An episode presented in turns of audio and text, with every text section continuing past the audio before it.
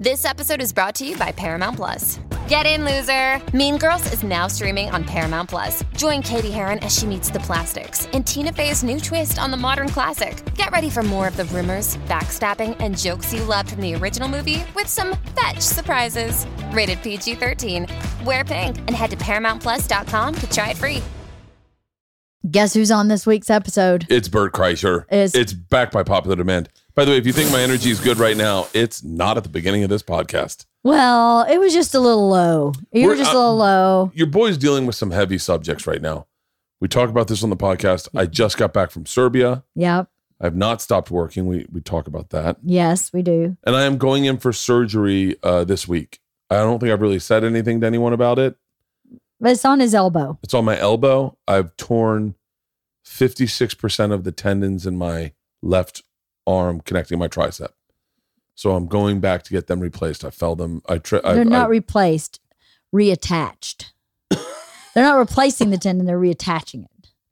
It's why it's, I don't know if you noticed, but I haven't been using my hands a lot lately. So Shut up. you'll hear that little fun little LeeAnn tick, and you'll hear LeeAnn bullying me to get me in a better mood. And sometimes it works, sometimes it doesn't. It's- It worked. It's, it's I'll tell you what. If, if you if you if I will say this, yeah. if you deal with anxiety, or if you're married to someone that deals with anxiety or OCD or, or panic, this is a really good episode for you to listen to. I agree because we talk about your anxiety a lot in this episode. And uh and I'm and I'm really honest, and LeeAnn's very honest.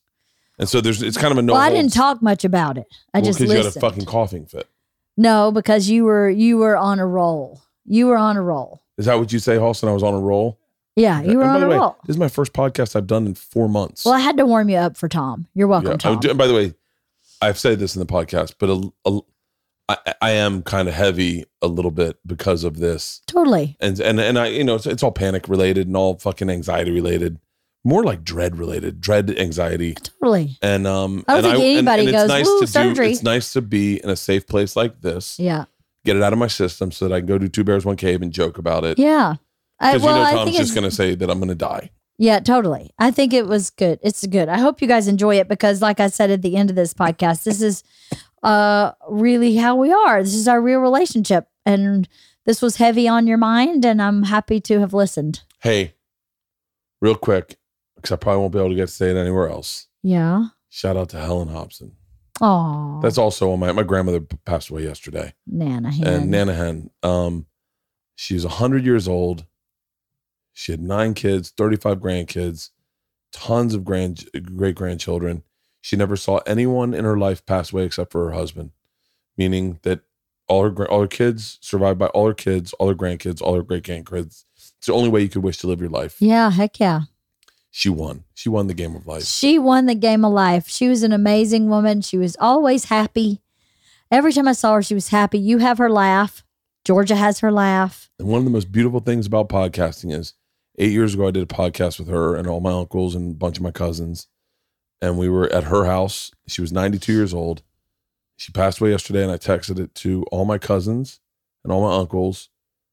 And I said, just thought you might want to listen to this. And everyone, my cousin Mag was with my cousin Seal and I, I think Cat, no, uh, and Caitlin Oh, yeah. and they were sitting on a deck at the beach listening to Nana one last time, hearing her voice. or forever, because you have Yeah. her forever on your podcast. and so, so it was. It was. Uh, I'm really lucky that I have a podcast that I had the wherewithal to do a podcast with Nana.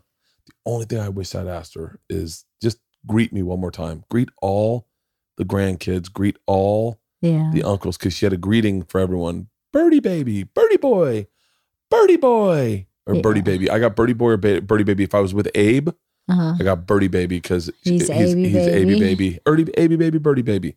But if I, if I was by myself, I got birdie boy. Oh, Oh, birdie boy, Mags, Mags. it's pretty amazing on that podcast when you laugh and she laughs. It's the same exact laugh. And then Yeah. Georgia laughs the same way, and your cousin Andrew has the same laugh. Yeah, I love that about families. yeah. Andrew has the same laugh. and- Yep, Andrew has the same laugh. It's yeah. very distinctive, little giggle. That's the only thing I wish I had done because I think that would have been really special for. Yeah, But then I would have we would have forgotten somebody. totally. There's too many of them. That There's would have too been half many. the podcast. Was Half just the podcast of her just going roll call. and grandkid, grandkid, grandkid, gra- grandkid. Uh, there was She a lot has of them. Such a great energy. she did. She was a very. She was a force of nature in her own way. And so she will be overseeing the surgery from heaven. She will. You know, it's the first thing I thought of. Oh, you got to thought know. Did I Is it the first thing you, you thought of? Andrew? I didn't want to say it, but that was the first thing I First thought thing I of. thought of is Nana going to be. Watching you. Yeah. And of course, Ila just goes, Hold on. Have you heard? I go, What? She goes, Maybe I shouldn't tell you. I said, well, What the fuck's going on? Go outside. She walks me outside and she goes, Have you, you haven't heard? I go, No. She goes, Nana died. We call my mom Nana. Yeah. And I go, Nana died? And she goes, I'm thinking in my head, first thing I thought is, why isn't she crying? Right? And then Right. she goes, Nana's been trying to call you all morning and tell you. And I was like, wait, what? she goes, wait, did I say Nana? Oh, Nana Hen died. And I was like, Jesus, fuck, Ila. Oh, Ila. Yeah. So shout out to Nana Hen. If you're in heaven listening to podcasts, She's listen giggling. to this one and then know you got a you got a heavy lifting day Thursday. She's giggling. You're- She's yeah. giggling up there, giggling away. She was a wonderful lady. I'm glad I knew. So her. that's that's if you're if you're wondering why this podcast is so heavy, that happened yesterday. I got a surgery coming up. I just got done shooting a movie, and I've You're and I- and, I, exhausted. and I'm exhausted. you're exhausted. I haven't got a chance to decompress. and I'm sick, and that's why this podcast is late. Is I had no voice until today, and no voice at all, and, and I cough a lot in this episode. I apologize, but it's way better than it was for the past week. So. Thank you for your patience for this coming several days late. Um, thank you for coming on my podcast, Bert, and being a guest. And uh, thanks for all your emails. Thanks for reaching out and telling me how you feel about things. I love to hear them. So thank you very much. And I hope you enjoy this episode with Bert Kreischer.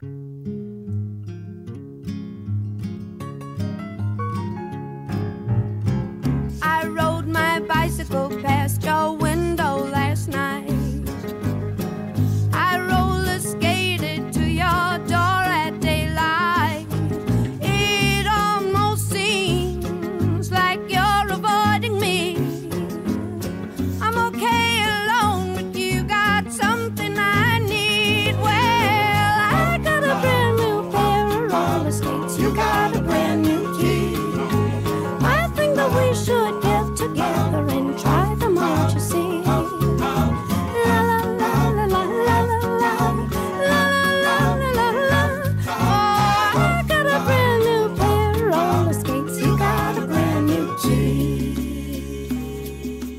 How's it feel being back on my couch? I thought you were gonna say, how's it feel being in a double XL?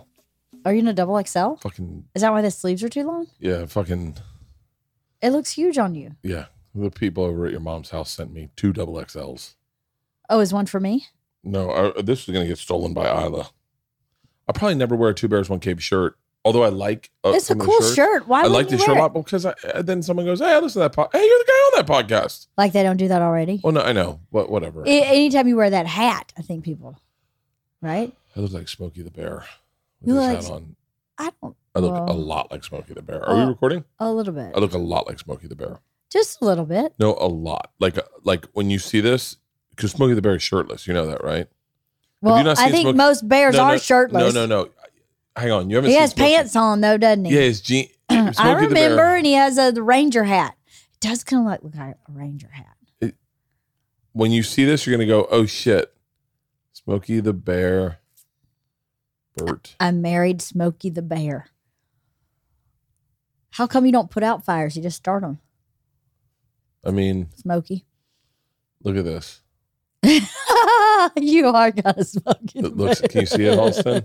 It looks a lot like Smokey the Bear. You do look a little bit like Smokey the Bear.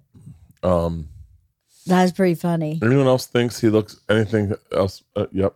You should take a picture like that for your next tour, And then tell The everyone smoke I, show tour. out fires. the smoke show tour. I start fires. Smoke show tour. Yeah, I start fires. You're a marketing genius. I am, right? I've done a lot of good marketing for you. I have wife at the party. Well, that's mine. Yeah, yeah, I help you come up with stuff. yeah. yeah, You do. No, you definitely do. Uh huh. You definitely do. I do. Uh huh. Very helpful. You're you're beyond helpful. There's that's an understatement. So, how's it feel being back It's it in the US of A? hasn't been easy. No, why? I don't know. I, I think I think I, I made a mistake in going right back to work. Yeah. I think I should have. You know, uh, one of the big mistakes I consistently make, um, is, and I've had a lot of people tell it to me. I've had a lot of people tell it to me, and and and I've heard it in a number of different ways. Uh-huh. I remember. can I I'm- guess what it is? Go ahead with your story. There's gonna be, ahead. there's gonna be. I mean, there's like a million different ways to th- things that I make mistakes on. So, okay. No, but I think I know what you're talking about specifically. What's you that? go ahead and tell your story. No, you tell me. no, you tell your story. You go. I think I, uh, I think I have a, uh, so someone one time I heard, I heard someone at a backstage somewhere say, uh, Dave Chappelle's starting a podcast. This is way before anyone knew he was starting a podcast. Mhm. And, uh, and someone goes, Oh, that's interesting. Cause I thought his business model was scarcity. And I went, What? And they were like, yeah, like Dave Chappelle. Like the cool thing about Chappelle is he puts out a special. You never know what's going to come out, and so all of a sudden it's like the hot ticket. But if it's weekly, you know, if you hear Chappelle weekly, I mean, I said, well, wait, what's that mean about me? And they're like, no, you just show throw shit all over the fucking place, and whatever sticks sticks. Guy like Chappelle kind of picks his shots, and I went, huh. And it, I kind of took that as an insult, as like, I was like, so do you think if I, I and I looked at it as obviously I look at everything in a business model, but I was like, so if I if I put out less content, would my content that I put out then be more valuable, or would people forget about me? No one's mm-hmm. going to forget about Chappelle. He's the greatest comedian of our generation. I, I mean, I, I have a hard time saying the greatest because things that Chris, Kevin Hart's done, things that Bill Burr's done, things that Rogan's done, things that Sebastian has done. I mean, there, you, there's a lot of really great comedians in Well, this sure. generation. There really are. But if you had But to he sta- one, he really does stand out. if He- you had to choose one, I'm gonna probably go with Chappelle. I just like everything Yeah. he does. yeah, I like everything he does. yeah. Um, I'm not a big fan, but for real. no, Oh, I love him. I don't. I don't get it. I like listening to him talk. I mean, but they- but I mean, I get it, and I don't think it's that. my point is, sometimes. someone said that to me. Then I'm, I'm backstage one time. I'm with Ali Wong, uh, and she says to me out of out of nowhere, she goes, "You know, it's not going away, right?" And I went, "What?" She goes, "The the work. It's not going away. You don't have to be on the road every single week."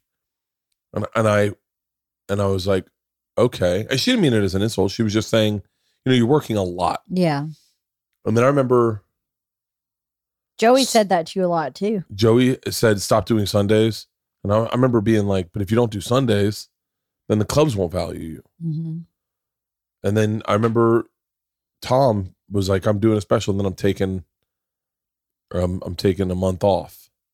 I want to say he took took three months off, and hung out in L.A. and hung out with his family, and then did spots at the store and wrote material and kind of just fucked around and did podcasts. And I was and I was like, "Wow." I did the cabin. I shot. I I I, did my special. I then toured all of December so that I was ready to go on tour at the end of January. Toured, did the cabin all of January, went on tour, and then COVID hit. And I don't think I'd ever gotten a break before. And I, and I, I definitely enjoyed the break, but I enjoyed the break because everyone was on break. Right. I couldn't have enjoyed the break if I knew other people. If you were the only one on break. if I was the only one on break, I start feeling like, what am I doing? Whereas Chappelle can take like eight months off or a year off or two years off or whatever he takes. So he takes off great chunks of time Mhm.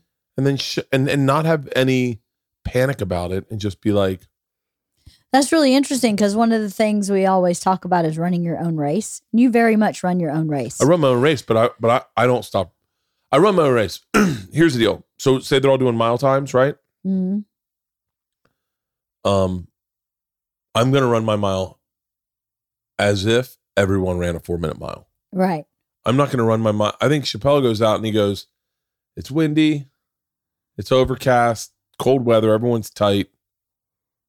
I think I could run like a five minute mile and have a good mile. Uh huh. And by the way, he naturally runs a five minute mile. Right. He naturally runs like a five minute, uh, sub five minute mile naturally. So, he, but and I think that when he really pushes it, but I look at it where I go, I normally run like a six minute mile. Yeah. So I got to run a four minute. I got to push to run a four minute mile every fucking day of the week.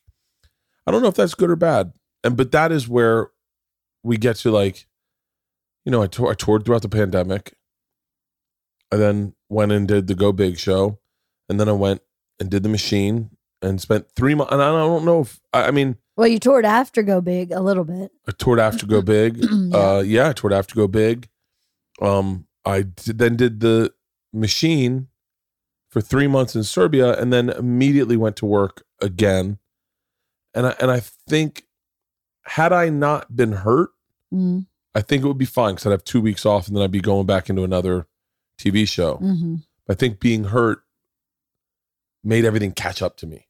Like everything caught up to me, and I and I feel like I feel like I haven't really gotten a break. I feel like I haven't gotten any time off. I feel like I haven't gotten to relax. Because you just have to deal with this injury. I got to deal with the surgery, and I'm and I and and uh and then even after the surgery, it's it's going to be a lot of like no day is going to be easy. You know, Yeah, because you're gonna have one arm, I'm gonna have one arm, one and, functioning arm for a while. and I won't be able to bend it for a few weeks. How you gonna tie your shoe?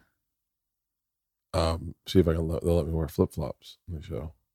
Well, you have a wardrobe person on the show. Oh yeah, I mean that's what we. I guess I'll be tying your shoes. Oh No, no, I don't wear shoes here. But like for Serbia, I had someone dress me when I couldn't use my arm. Yeah. Yeah, I had someone dress me for the. Thank um, God it's your left arm. What if it's your right? You have to learn how to wipe and all kind of stuff. Ooh, I never even thought about that. Yeah, you have to learn how to like wipe your ass.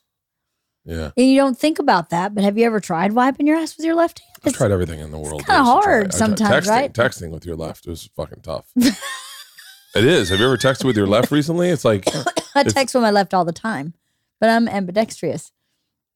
I don't. That left stuff doesn't bother me, but you are super right hand dominant. I'm very right hand dominant. Yeah, so you I'm are. very lucky that it was my left arm that got hurt. Yeah, you're very lucky. Yeah. So yeah, I think that, and so I think, and then I, and I mean, you know, if, if we're being, if we're talking about this whole picture, and I hate to, I, I don't want this to be a, a bummer podcast, but I think you asked me the question, I'm trying to answer it fully. Yeah. Is that I then, I, I go in, I, I go to work, and then I, I don't really have time off, and then I go right back into another TV show, Mm. and and I've heard it so many times that like so many people saying to me in different ways, you got to take time off, and I just don't. I know your wife has said that too. Your wife said, I don't, and then and then I have, and then I go right back on tour for the rest of the for like. Your wife nine months. raises her hand all the time and says, "Can he have one week a month at home, I don't- please?" I don't, get that. And but but I No, but- have to but- force it. I'd force it on you. Yeah, I have until except for this fall tour because you're making up so many COVID dates. I didn't push it super hard, but I pushed for you to move something so you have the whole month of September off because at a certain point, I think it should be required that you be home with your kids. yeah, but you know, I I, I could justify it other ways. hmm I could, I really could. Oh, you could justify freaking anything. You I could mean, justify an addiction. You no, could justify. no, no. I mean, I'm not talking about you personally. yeah. I mean, a person in general could justify any. No, I know, but but here's the deal: make hay while the sun shines, right? yeah, I had a very very successful um body shots world tour. I then went into what was going to be a very very successful Birdie Boy world tour. Yeah. And it got cut off. And that's I think that is that is the tour that would have given me breathing room. Had I done that tour, I would have gotten to go but why don't you have breathing room now? and and and, and because I don't I don't Why? I just don't. But I, I- why? but I just don't. I don't but know. why? Why? I don't know. It's all it's all about money. I just want to make as I want. I don't. I don't want to. I feel like you know. Also, it's you know, perspective wise, is Chappelle was probably a millionaire when he was twenty five, right? hmm Uh, Ali Wong was probably a millionaire when she was twenty nine. mm Um, all of these guys were millionaires when they were young. So, in a weird way, that for them, I, I think they go, it's not going away. And I I look at it and I go, it goes away for a lot of people. It goes away for a great deal of people. Not everyone gets to keep it their whole life. Not everyone's going to be Jerry Seinfeld. I'm and I'm I'm I think I'm pragmatic about this. Is not everyone gets to work theaters. Not everyone gets that opportunity. I, I know that because I've been on both sides of this fence. I've been on the side of the fence where you're in the green room at the store and and you and and certain Hollywood comedians don't pay you the time of day because you're not you don't you don't register for them mm. you know and and by the way there's more comics that are working that identify with what i'm saying than don't so like I, and that's where I, I think I've, I, I was on that side i was 43 years old in that's old in this business in the green room at the store maybe not 43 but 40 let's say 40 in the green room at the store and there would be a guy i'm, I'm not gonna say names but like you know big famous comedians that just would be outright rude Mm. like you look at you and then, hey, I'm talking to someone and he's talking to Segura or he's talking to Joe or he's talking to Ari or not Ari. Ari is on my side of the fence. Ari was on my side of the fence. or he's talking to our friends, Bill Burr, Sebastian, and then you jump in just like I'm a fellow comic, and they would look down at you like, "Hey man, we're we're talking about private jets or whatever the fuck they want to talk about." So I understand that side of the fence, and so when I got lucky enough to get on the side of the fence that plays theaters and gets to make some good money, I, I think I brought all that hindsight with me. And I thought, first of all, this does go away. I've seen it go away on a lot of people. On a lot of people, I've seen it go away. You say it doesn't? It does. It fucking definitely does. I've seen it. Too many people, way too many people. What you get gifted an opportunity in this business to to grab as much money as you can and then fucking bounce. And I've seen it disappear for people. And and and and I also hindsight is like I also am not disrespectful to a guy that maybe he's not even selling tickets at a, at a club, Right. you know, because I remember being that guy that was not selling tickets to the club Mhm. and being disrespected. I remember, I remember one guy was so outright rude to me, and he's like a he's like one of the more famous people in comedy, if you know what I mean. Not I mean, not necessarily stand up, but just a comedy guy. He was just rude to me, and I was talking to Scur, and he interrupted us, and then asked me to leave, Hmm. and I was like, Classy. yeah, yeah. I think he's been proven to be a cunt a little bit.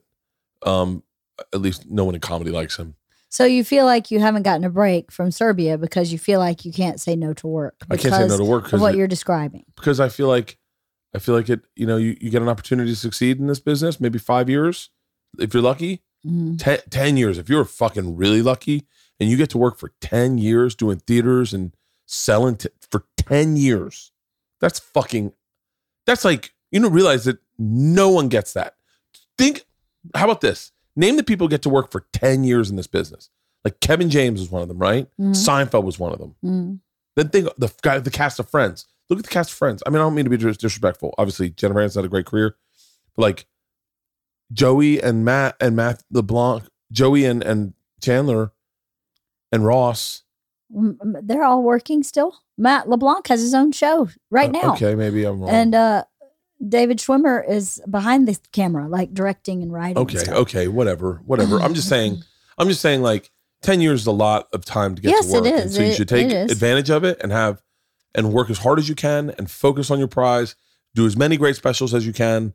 Really fucking commit to the business of stand up comedy. And so and and but it is backing up on me. I think I have maybe taken it too far, and I'm not giving myself any breaks because I look at everything as an opportunity. And I, I mean, and so I don't know. Well, something that's consistent with you with almost every aspect of your life is a need for balance. You're not very good It was the whole cabin was about that. I have no ability to balance. Yeah, no, you're all intensity, no recovery. And sometimes that's really hard on the body uh and the mind. I have a problem regulating my my energy.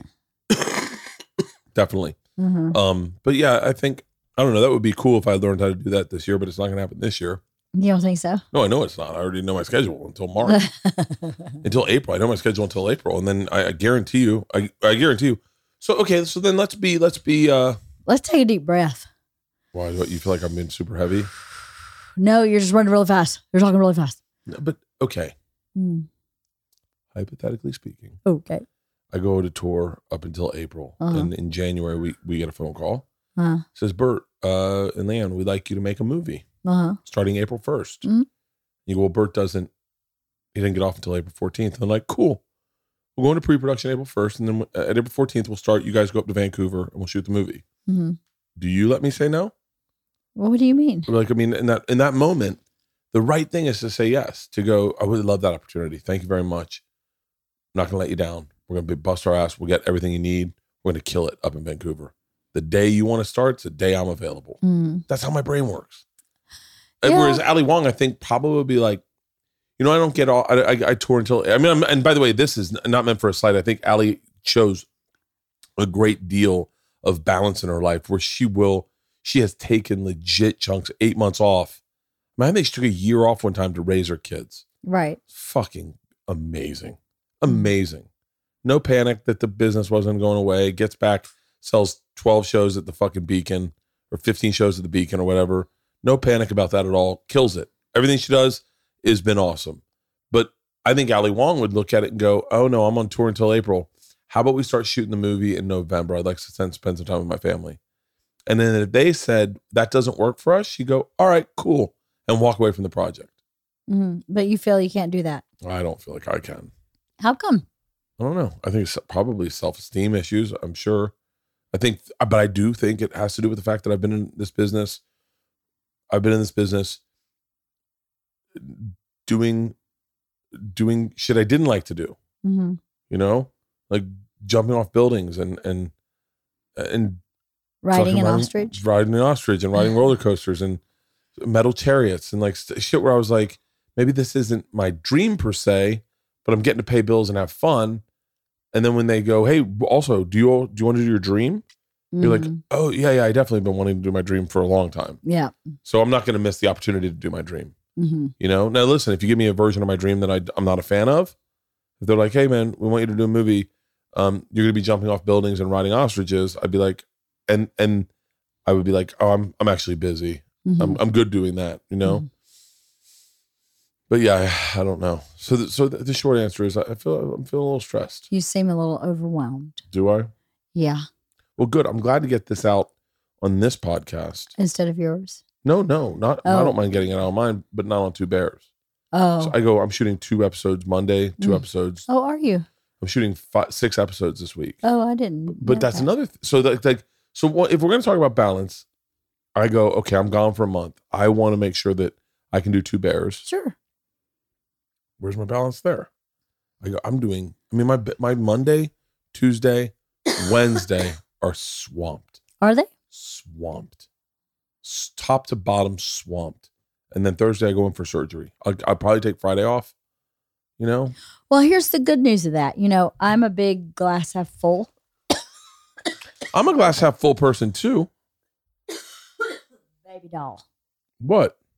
You are a glass half empty, glass half full person. No, I'm a guy who realizes there's a glass holding the water, and without that glass, that water goes everywhere, and that makes me uncomfortable. What are you Paulson, that was a talking great about? Fucking analogy. No, you, let me tell you something.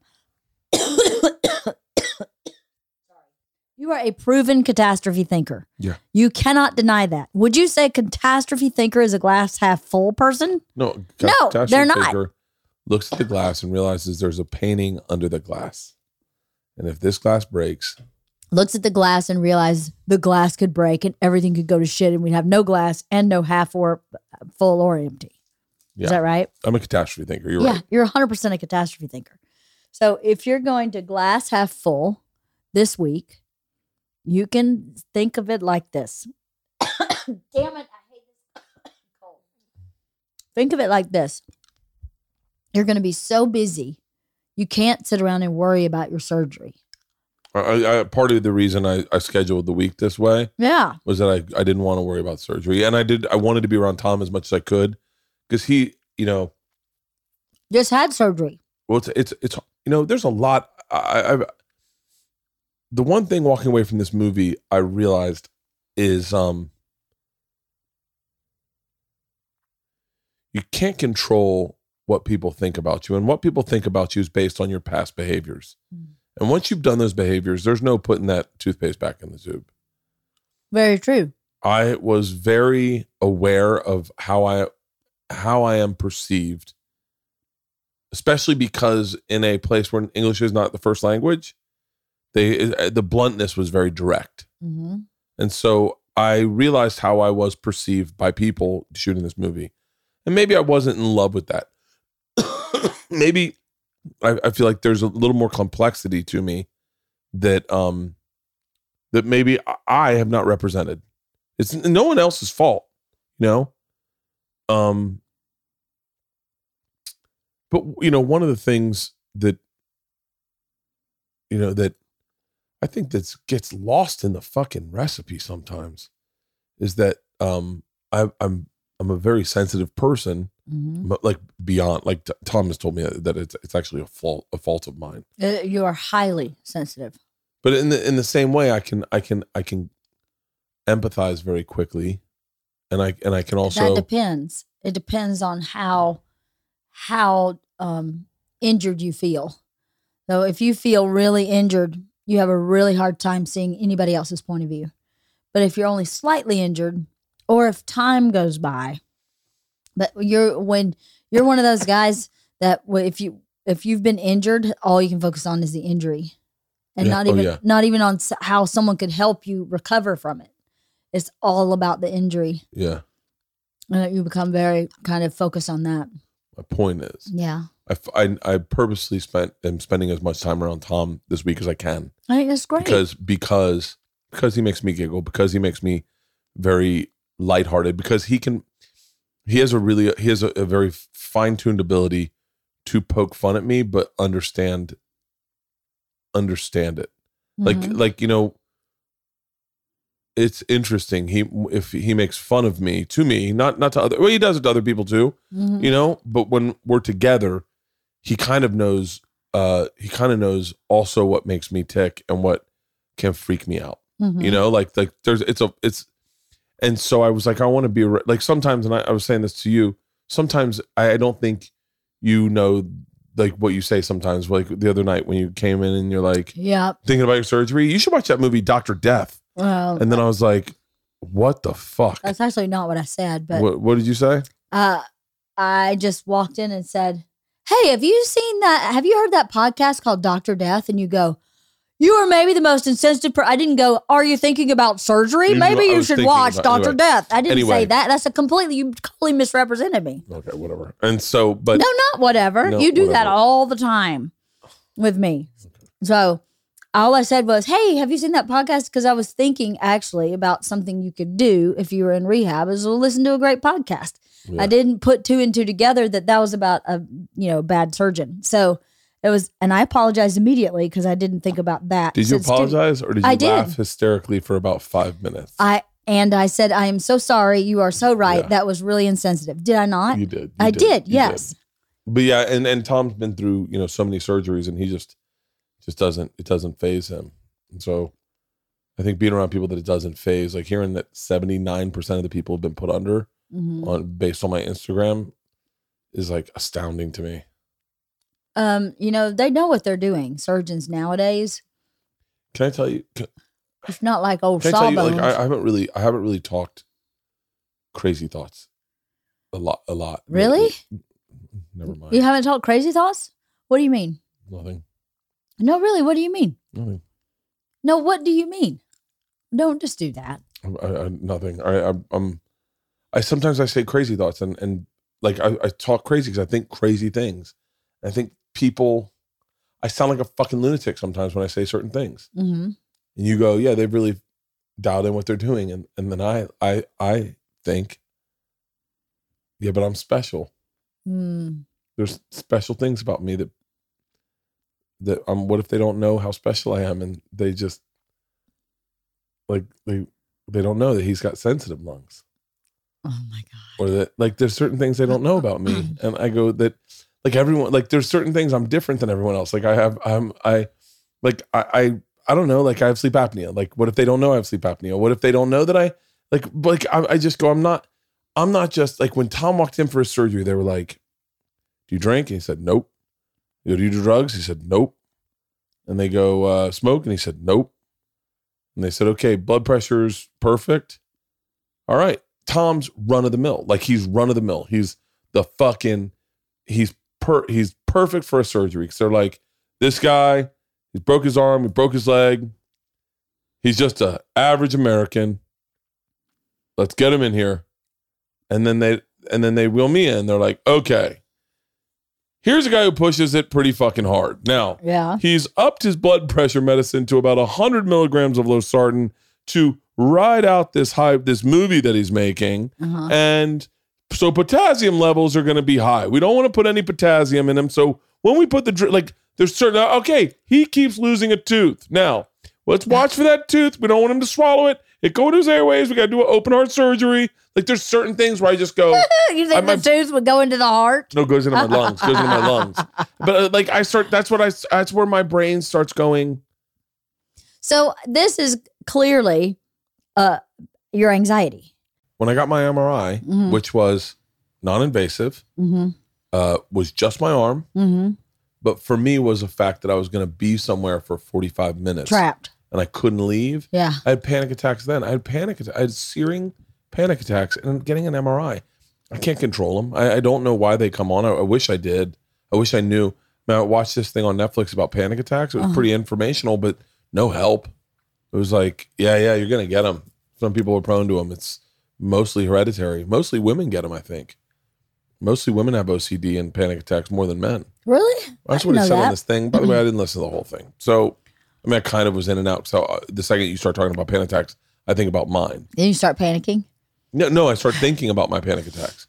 I don't know what I'm going to do. I guess I'm just going to I mean, this is the thing that sucks about having panic disorder is you either do it or you don't. And there's I'm certain there's people that have have let an injury go too long and not get been able to get fixed because they don't want to go get a surgery. because of the panic. Yeah, and that was But there's, I mean, there's like proven therapies, proven therapies for panic and anxiety management. that makes a lot of sense to you. Like that makes sense. No, but your on, hold sister on, did it, on, and your second. sister uh, got a lot of help Hang from on it. one second. That you, but you don't have panic and anxiety, so like I, I think for the majority of it, like you can say that. You can say that. I understand, but your sister does have that, and your sister did Okay. get help, and it did help her. okay, so, so you then- and your sister have then very similar. This. So what did you want me to say? I don't know why. I, I don't know why you don't get some help so that you can have some relief. It's. I mean, you're the one that is suffering with it, and I th- would think you would want some relief. I, maybe maybe I'm trying to. I'm I'm getting a little frustrated, and I th- and I'll tell you why. Okay. Because because I want to represent the people that are listening to this. That there's a lot of people. The majority of people that are listening to this are are on your side. Why don't you just get some relief? Why don't you just get some help?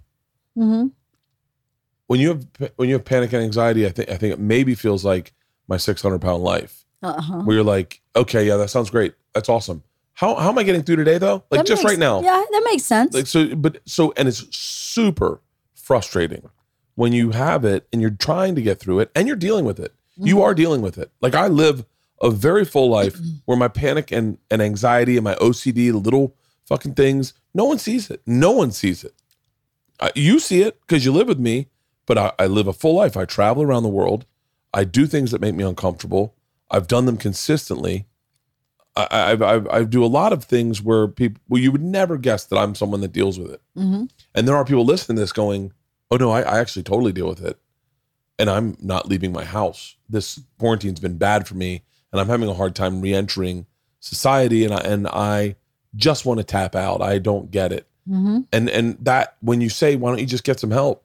It's almost like saying to a 600 pound person, the solution's super simple. You got to lose weight. You got to eat less calories than, than you're taking in.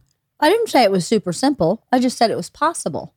It is, po- and it's also possible for those people to lose weight. I think at a certain point, you become maybe so backed up with it. Mm-hmm.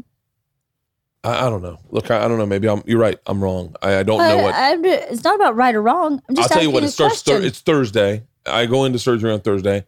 Not sure if I can start doing cognitive behavioral therapy Monday. I have a pretty bu- busy Monday. Okay, that's not what I was really asking either. Uh, this is something that you've been dealing with ever since I known you. So it was kind of an overall question. Yeah, I don't know. I, I don't know the answer. The answer is I can grin and bear it. I remember the first time I went in and I said I have a fear of flying, and the lady said, "How long has it been since you flew?" And I said, "I flew in Sunday." She goes, "So how how bad was it?" And I said, "It was fine. I mean, I, I just hated it." She's like, "What did you hate?" And I said, "The night before when I figured I was going to die, and I just figured all the stuff I'd miss, and and then I packed my bags and I." got in the couldn't couldn't couldn't sleep and I got in the shower early in the morning and and I said prayers and and then I got on the plane. I have rituals I do when I get on the plane and I wear certain clothes when I get on the plane because they're they're the clothes that are safe to fly in and then and she was like, So you get through it? And I was like, Yeah. And she goes, And you don't have a problem flying. And I was like, Cool. Thanks. Like, yeah, I guess I don't have a problem flying. But there are people who don't fly. Anne Reinman doesn't fly Yeah. She just doesn't fly. Mhm. So then, so so I guess when you talk about the severity of it, there is no backing me out of this. I will go into this surgery. I will do it. I, I'm not. I can't. I've already scheduled it. I'm, you know, I'm not gonna like it. So maybe I don't have anxiety. maybe I'm just maybe I don't know. May, I don't know the No- answer. Nobody said you don't have anxiety. I know these are all like super fucking sensitive nerves with me because I'm like, and I'm glad we're doing it here because I wouldn't want to do this on, on like Two Bears was supposed to be a comedy podcast. This is more of a. We didn't even have to do it here. We don't have to talk about this can- if you didn't want talk- to. was- I think this. I mean, I, I don't have a problem talking about any of this. I think, I think there are people that deal with this There shit. absolutely are people who deal with this shit, and there are people who live with people who deal with this shit. There, there are both you and I in the world, Yeah, and one is not more or less valid than the other. The experience of having anxiety as a person, and there's an experience of living with a person who suffers from anxiety when you don't have any. but I'll tell you right now, eating uh, the fire hot chicken that I just did was a really bad idea. I thought so. Yeah, and I, because that's my stomach's already going like bubble, bubble, and then that Toil and my, trouble. and my st- my stomach it dictates my anxiety sometimes. Your stomach is 100% tied to your anxiety. Yeah, and I, and I we have how many hot sauces in the fridge? Uh, one million. I have a one refrigerator that's almost entirely hot sauces.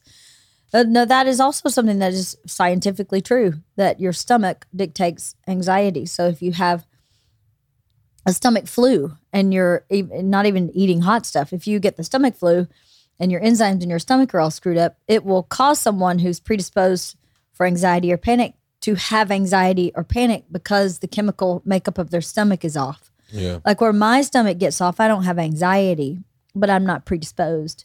So I after that with Georgia, Georgia has an upset stomach and she'll start getting really, really anxious because she has what you have. She has some anxiety uh, disorder stuff that's like chemical. And I mean, she, the last panic attack she had was out of nowhere for no reason. yeah. And she was like, I think, I just think I'm going to die. I could feel her heart coming out of her chest. And I'm like, this is just that's the difference between you and, and me is that when I was a child and I said I think I'm going to die, my dad would go, "Oh, you will." No, And I then I didn't would- do and that. then I would I, be like- no, I sat down with her. No, I know you didn't do that. This that. happened like two weeks ago, right when you came in. I sat on the couch with her and I held her like she was a baby, and I rubbed her back, and I just kept saying really soothing things to her. I didn't tell her she was going to be okay. I didn't tell her. I didn't tell her anything like that. I just kept saying, "I'm here for you. I'm here for you. I got you. I'm here for you." I I've tried. I've until tried. she stopped. when I was in that MRI, I tried a lot of tricks. I tried a lot of tricks to try to figure it out. Mm-hmm.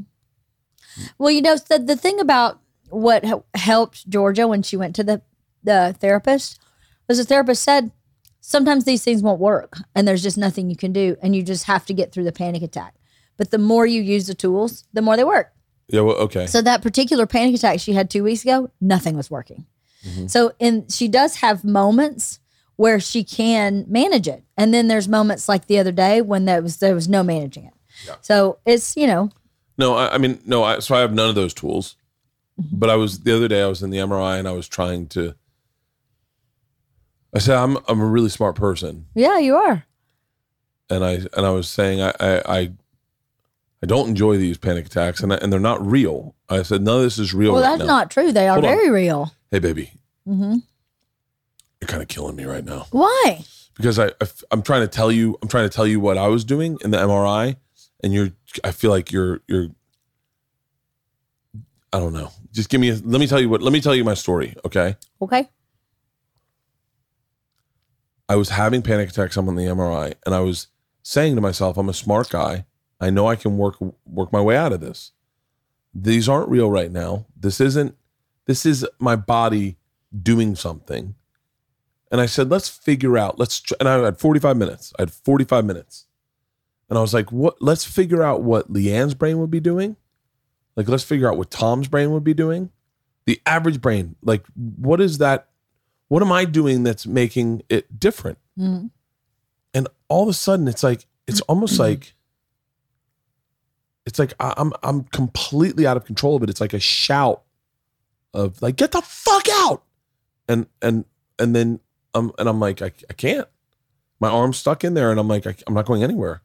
And then it's like all of a sudden everything starts, bu- and then I think of things. I, I thought of things to like try to relax myself. I was like, there are I was like, my my brain is like, it's almost like my biggest enemy. Hmm.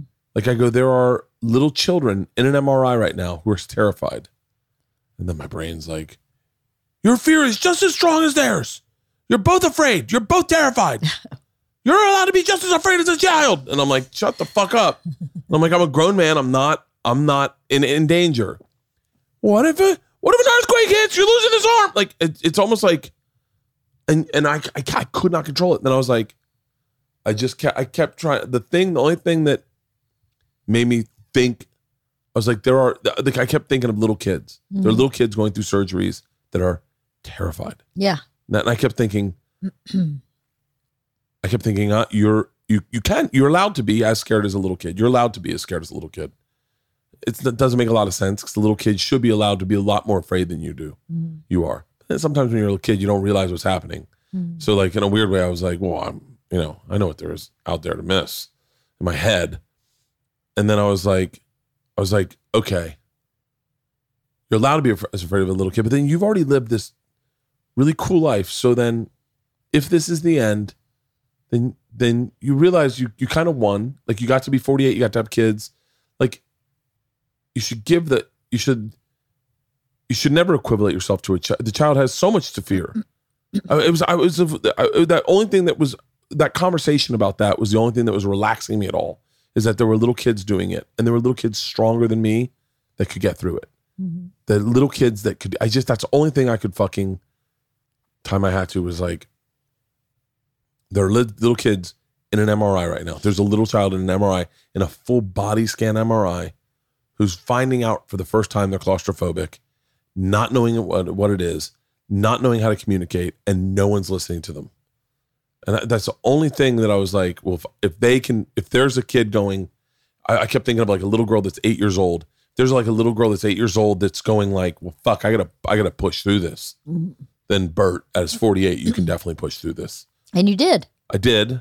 I did.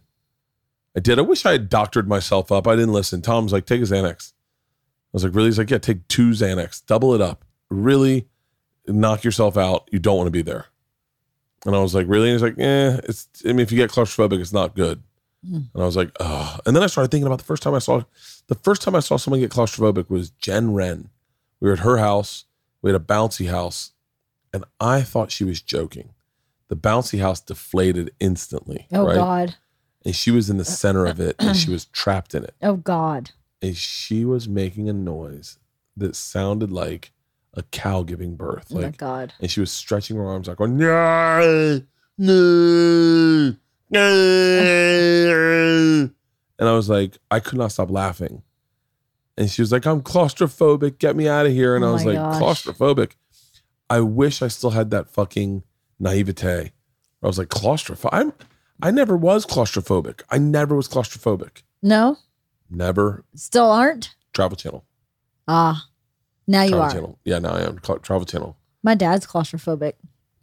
i can't get no i can't get no roller coaster Yeah. the things on the roller coaster i'll just never do it again i, I don't need to i've ridden every roller coaster in the world i've ridden the best ones there are in the world i never need to do it again No need to do it again. Never All need done. to do it again. No, I'm it's done. over. It's over. can't have those shoulder restraints Oh no, no, no, no, no I'm shame. No, no, no. MRI, MRI, MRI, MRI. mri Same, same, same, same.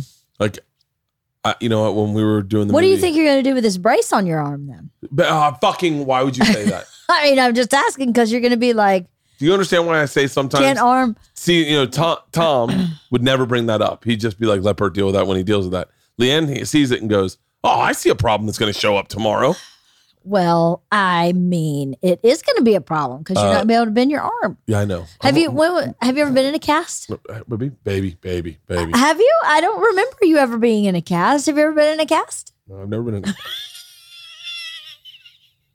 You know you can't is- itch it, is stop. and you get an itch underneath.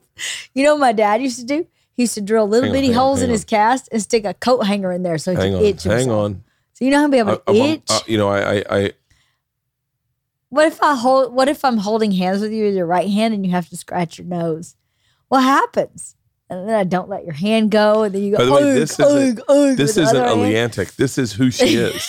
this isn't a bit. And this is when I go. But guess what? It's the first time you've smiled since you sat in that chair. So you must like it on some level because now you're smiling. You got twinkle in your eyes I don't know if I'm smiling for smiling the first time. or I'm looking at my destiny Uh, going, I am fucked. No, you totally have a twinkle in your eye again. You haven't had since you sat in the chair. I'm gonna be fine. You are. You're totally going to be fine. You're really strong. You're very healthy. You have Mickey Mantle gene. You've never, we- we've talked about this a million times of all the crazy, stupid stunts you did in Travel Channel and to not get hurt. Yeah. It's amazing. So, this is the one injury, real, true, bad injury you've had in how many years of doing shit like this? It's a pretty good record. Yeah. And, so it's, and it was a you fluke. have to. It was a fluke was- and and it's not I- and, you know yeah. lacey said you would have been injured so much worse if you hadn't been healthy and strong That's what I keep thinking So, is that if I hadn't been working all out and that's a glass half full. movie, I would have been just all that's glass yeah. half full yeah. See what I'm good at. I'll tell you what I'm good at. tell me what you're good at I'm good at I'm good at day after the surgery, setting out a timeline for recovery, setting out a goals and, and achieving those goals. yeah Like that's where my brain goes. And I think that's also why I tour the way I do. I don't I'm good at like setting goals and going like I'm excited about recovery already. I'm bummed. you are good at that you have always been the person who the anticipation of the thing is always worse than the thing Yeah. your anticipation of the flight is so much worse than the actual flight I hate that no one can come into the surgery room with me. Yeah. That it's COVID and you're by yourself everyone's got to be by themselves. And That's so sit- funny. We are so different. When I fell and went in the hospital, I was like, thank God nobody's here. I would feel so bad if someone was here having to take care of me. Oh my god. Thank God. I mean, when Sandy I showed up Tom. with my I- I stuff, sat I, was Tom the whole like, time. what? I sat with Tom the whole time. No, they wouldn't let anybody sit with me uh, Yeah, why in did the they let ER. me in the back? Probably because you're Oh. celebrity, sort of, with a celebrity. But I mean, though, I couldn't, they let Sandy come bring me a bag and Man, I leave. flexed that so hard when he got went to that hospital. Well, maybe you flex it and you they'll let you have I somebody. don't know if anyone fucking. I walked into that hot ER and I dropped my mask and he goes, "What are you doing?" And I was like, "Getting a little FaceTime. We're getting fucking into a room quick." And I was like, "Hey, my buddy Tom Segura is hurt." And I saw two dudes, two dude nurses look ahead and turn around, and I was like, putting my mask back up, and I was like, "All right, let's go." And they're like, "It's gonna be about five hours." I was like, "Cool, cool." I was like, "I got a charger, I got headsets, we're good." Yep. I was like, not a problem. And they're like, all right, see if you can find a space to sit. And everyone had COVID. what? What are you laughing at? What's everyone laughing at? What are you laughing at? I don't want to tell you. Never mind. I just had an image. I just had an image of you. so never mind. I don't want to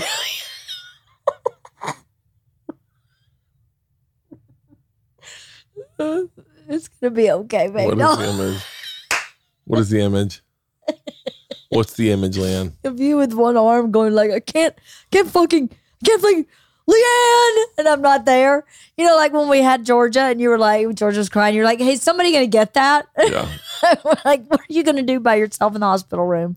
I'm, I'm hoping that I'm hoping I get discharged that day. I would imagine. I, I, I, I, would I imagine. can't imagine they're going to keep you that long. I can't. I can't either.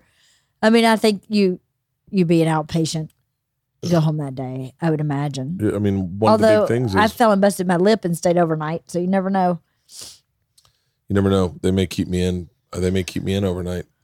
But I, I don't want to be there overnight, and I don't have no. stuff. To, I, I need to know. I got to pack stuff if I'm going to stay overnight. That was the thing is that I we went back to that thing, and I was like, I had packed. I had packed. Interestingly enough, I had packed going down to Tom's house that day as if I would be there for a couple days. I had a bunch of cash. I had headsets. I had a charger. I had a charger for the headsets. I had a long charger Yeah. like I had a long charger, like a like a six foot charger or whatever. Um, I had my phone, I had everything charged up, I had everything dialed in. I had Yeah. my blood pressure medicine in case I needed to stay there for like the night. And then when they said to Tom, you know, we're gonna keep you here, I remember going, he was like, well, "Fuck." I remember him being like, "I'm not," because he wasn't ready. He was he didn't pack a bag or anything. Yeah. Yeah. And I just gave him all my stuff. I was like, here, the, here's the headsets, here's the charger, here's you know whatever everything you need is here. I, Yeah. Whatever else, I gave him everything I had. So like, I need to be prepared if they keep me because you know I've been in hospitals where they're like, yeah, your blood pressure's over 140. We can't dismiss you until it's 130 or something, and you're like, we're gonna be here for a week. Well, well, they'll tell us all that on Wednesday. Yeah, we'll tell it all on Wednesday. I'm hoping that I go. Can I go with you on Wednesday? I don't think Probably so. not, huh? I don't think so. That is the crazy part, right? Because Well, like- people usually when they have health problems are panicked, especially uh, something like surgery. So you, it's always advised that you bring someone with you who can listen clearly to what instructions are. I'm gonna have. I'm gonna have. I'm gonna have a. them. I'm gonna have a complete entourage to take me to the hospital. What does that mean? I'm. I'm having a. I'm. I'm Like a parade? I'm forcing Like a parade? my mom, my dad, you, maybe Annie to go down to the hospital with me. Hmm. To go take me to the hospital and wait for me. Well, I already asked Annie to stay here all day, the day of your surgery, and spend the night if you needed, if I needed to deal with you Yeah. somewhere else. So she's But I think it's gonna be. I think it's outpatient. I think. I think they can do it and then wrap you up and then be like, send you on your way. yeah. I think so. Well, we'll see Wednesday. Yeah. No need worrying about it till Wednesday. That's funny. I wish I had that brain. Uh, no need worrying about it until Wednesday. I wish I could give you some of the brain, some of that brain. I wish I could. I wish you could have a little bit of my brain sometimes. I, I'm glad I don't. I don't. I, think my brain saves you from things. uh, it does. You're right. There's there's some ways that your brain is way better than mine at thinking about things like during COVID. During COVID, my brain was super helpful. Yep, it was. It's helpful sometimes, but it's torturous. It seems it tortures you sometimes too, where you suffer when you don't need to suffer. Sometimes. I feel like if you don't suffer, if you don't suffer before the before the event, then that's how bad shit happens to you. I've always felt that. That's You your sacrifice. That's your sacrifice. Like uh, if you don't, no, I don't try. I trust the world in a different way. uh, I'll tell you what. The one time I trusted the world, I fell off a waterfall. Oh yeah. Yeah, I thought. I thought. it's very funny. I thought there's a saying in, in rock climbing: trust your equipment. You know, Yeah. and uh, I trusted my equipment. I just just and and the team I was with, the team I was with. I don't want to sound shitty about the one guy who's supposed to. It's like the golden tail or whatever. He's supposed to hold the bottom so that if bottom rope, so if you start falling, he just tightens it and you stop falling. Yep. And he was off doing something else. He was just playing with his dick. Sleep at the wheel. No, not. I mean, he just literally, He was literally Fucking- playing with his dick. probably. uh, There's video of it. He was like just over to the side, kicking rocks. Dumb fucking dude, and Uh, just wasn't paying attention. And was like, "What happened?" And you're like, and I, I remember that morning. I was like, "Today's gonna be a great day. I love rock climbing. I love rappelling. I love waterfalls. This is my last thing I'm really shooting. That's dangerous for Travel Channel. It's the last thing I'm shooting. That's dangerous for Travel Channel." I remember thinking that and going like, "This is gonna be nice. This is gonna be really nice." Like, Yeah. and I stopped halfway down on my rappel, and I didn't. I wasn't cautious, and I thought, "This is a really, I'm a really lucky guy that I get to enjoy this." And I was like, "Take it in. You're done working for Travel Channel after this. Like, you're probably. I, I mean, I know we were gonna do Bert the Conqueror, but I remember looking around at halfway down the waterfall, and I stopped." And I looked around at this canyon in North Carolina and I was like, this is fucking beautiful. I was like, you're a really lucky guy. I was like, hey man, you know, treat yourself. Let's you know you know what you're doing. Swing out a little bit. So I pushed out a little bit and then swang back. And then and then all of a sudden I didn't I didn't appreciate, I didn't respect the fear that I should have had. Mm. And I got hurt. I feel like sometimes I remember uh we did we did a a, a rock a, a, a, cliff jump in Switzerland, in Bern, Switzerland, I think it is. Maybe, maybe just outside Interlaken. And uh, Kendall, our cameraman, wasn't te- technically that afraid. Everyone was fucking afraid. Everyone was afraid. Everyone did it, and we all loved it. He wasn't that afraid, and he decided to do a, a front flip into it. He was like, "I'm gonna really go fucking hard," and he flipped like three times. And then the three times, his ankle wrapped three times around the rope Oh. and tied into an exact knot. oh. And he hung upside down and swang from his ankle. Oh. And he thought they, they thought that he had done severe damage to his leg. Yeah. And it's funny because Kendall was like a very um he was a very like thoughtful freaking freaky dude. Like he he definitely like like I remember when I got bit by the bat and I remember being in the car and he was like and I was totally fine. I was totally fine. I thought it was funny that I got bit by a bat. Yeah. I posted a picture on Instagram and and it got a bunch of retweets and Stanhope like commented and everyone was commenting and people were texting, got bit by a bat," and I was like, "Yeah, whatever, a little clout, right?" We're in the car, we're driving back to the thing, and Kendall goes, "Man, we are different people." I said, "Why?" This is, I think this is after his accident on the thing. He goes, "Man, if this was me, I'd be freaked the fuck out." I was like, "Why?" He was like, "A bat? Are you shitting me? They have rabies, dude. You need rabies shots right now." And I went, "S- "That's all you need sometimes with anxiety is that little match." Yeah. and then you are spinning out of control. Yeah. One night stand, all you need your roommate to say is, uh, I don't know, man. She slept with you that quick. How many times do you think she's done that? And then you're like, oh God, oh God. And then you're in, next thing you know, you're like fucking spiraling out of control. I've had, my anxiety is not as bad as it's been. It has been hardcore unmanageable in my life at times. Yes, it has. It was when you were on Travel Channel. It was really, really hard to manage. Yeah. Um, But that was, a, that was like extenuating circumstances. Oh, I'm not blaming you. I'm just I'm agreeing with what you just said. I'm not blaming you. Sometimes, you know, I actually forget to breathe. Yeah. Like I actually forget to breathe. I sit there and I go, You hold your breath is from anxiety. Yeah. It's from anxiety. It's from a lack of balance too, where you're not slowing down and letting yourself recover and have a little minute. Yeah. I mean, I'm I do the same thing. I, I run pretty hot too. See, I think this is why when I made the movie, Mhm. I, I this is why I wanted to enjoy myself Mm-hmm. because I think I can get so lost in the details sometimes Uh huh. that I forget the big picture. Yeah. And I think that that that like right now I'm lost in the details, like the weirdest details. Yeah. Like the details of this surgery that are freaking me out are like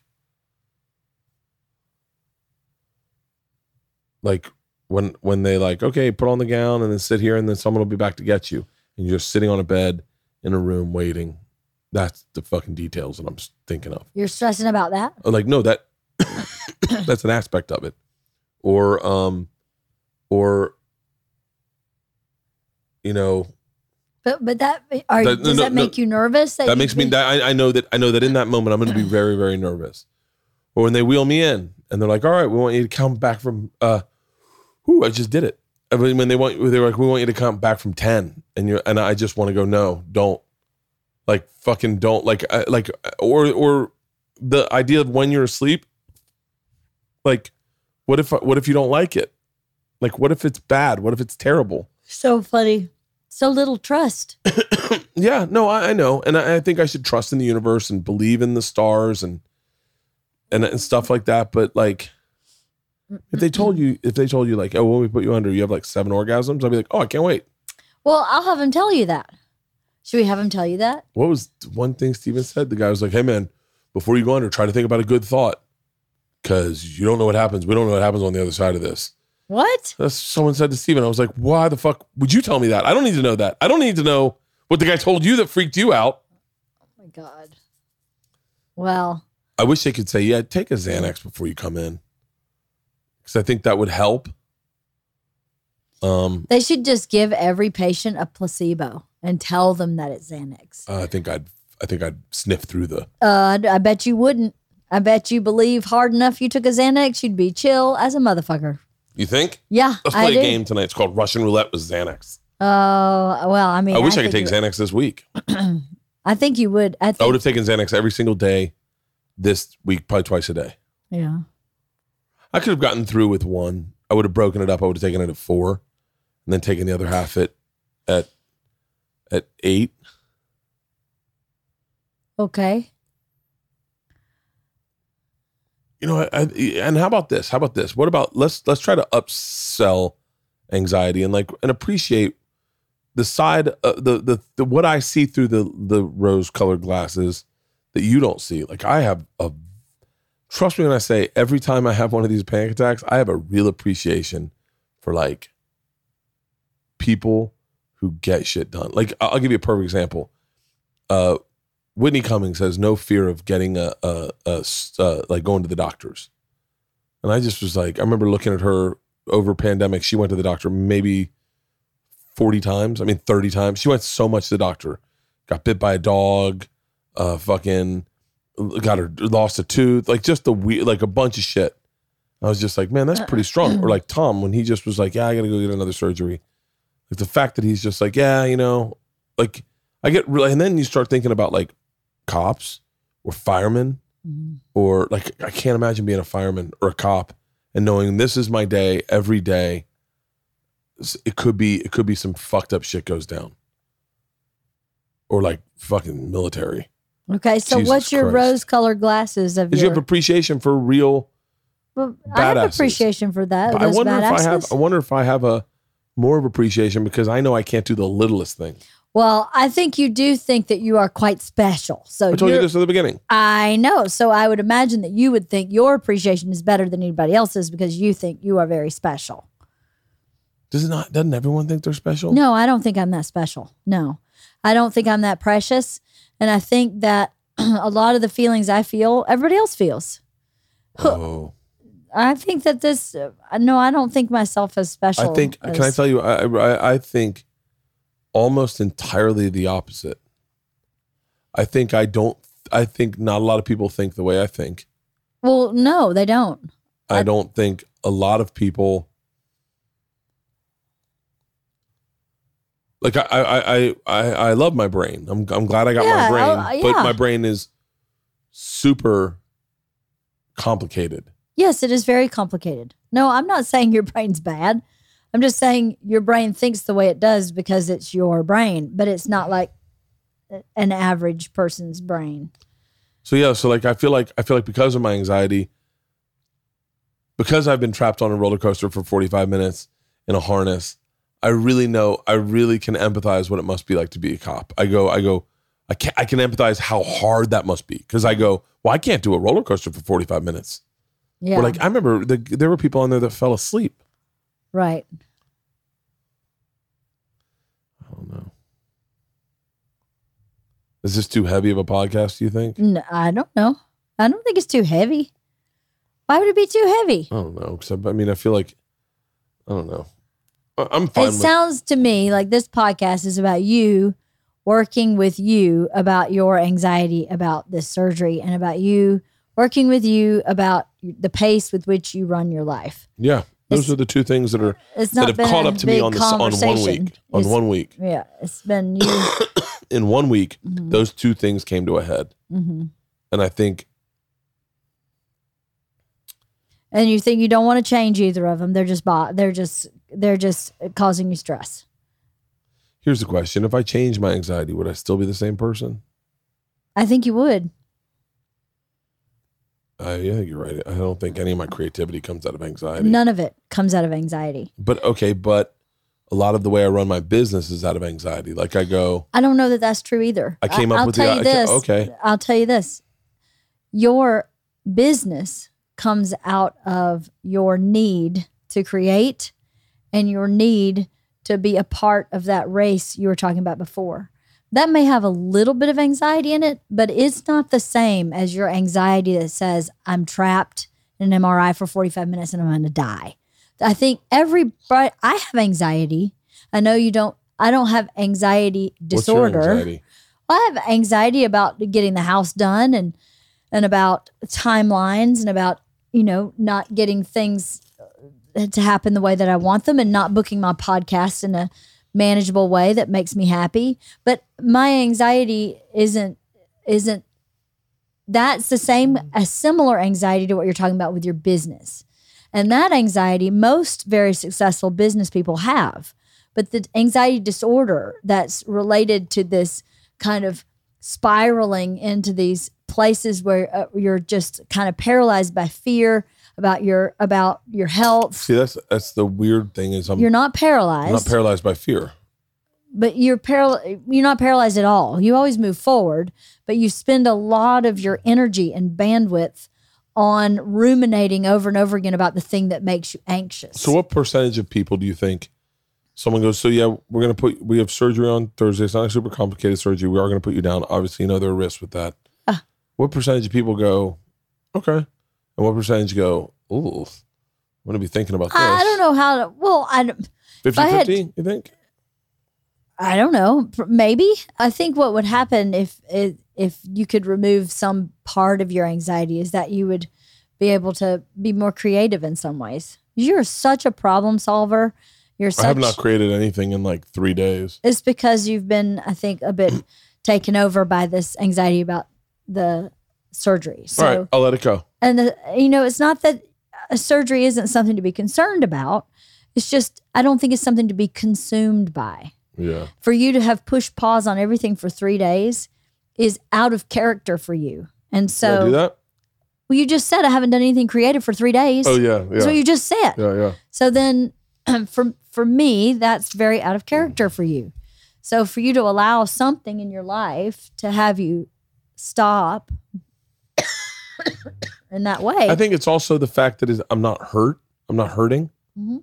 So I think that's bothering me.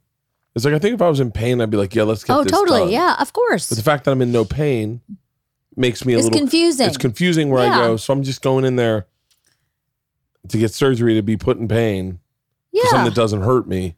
totally. And you're getting, you know, different opinions from different people.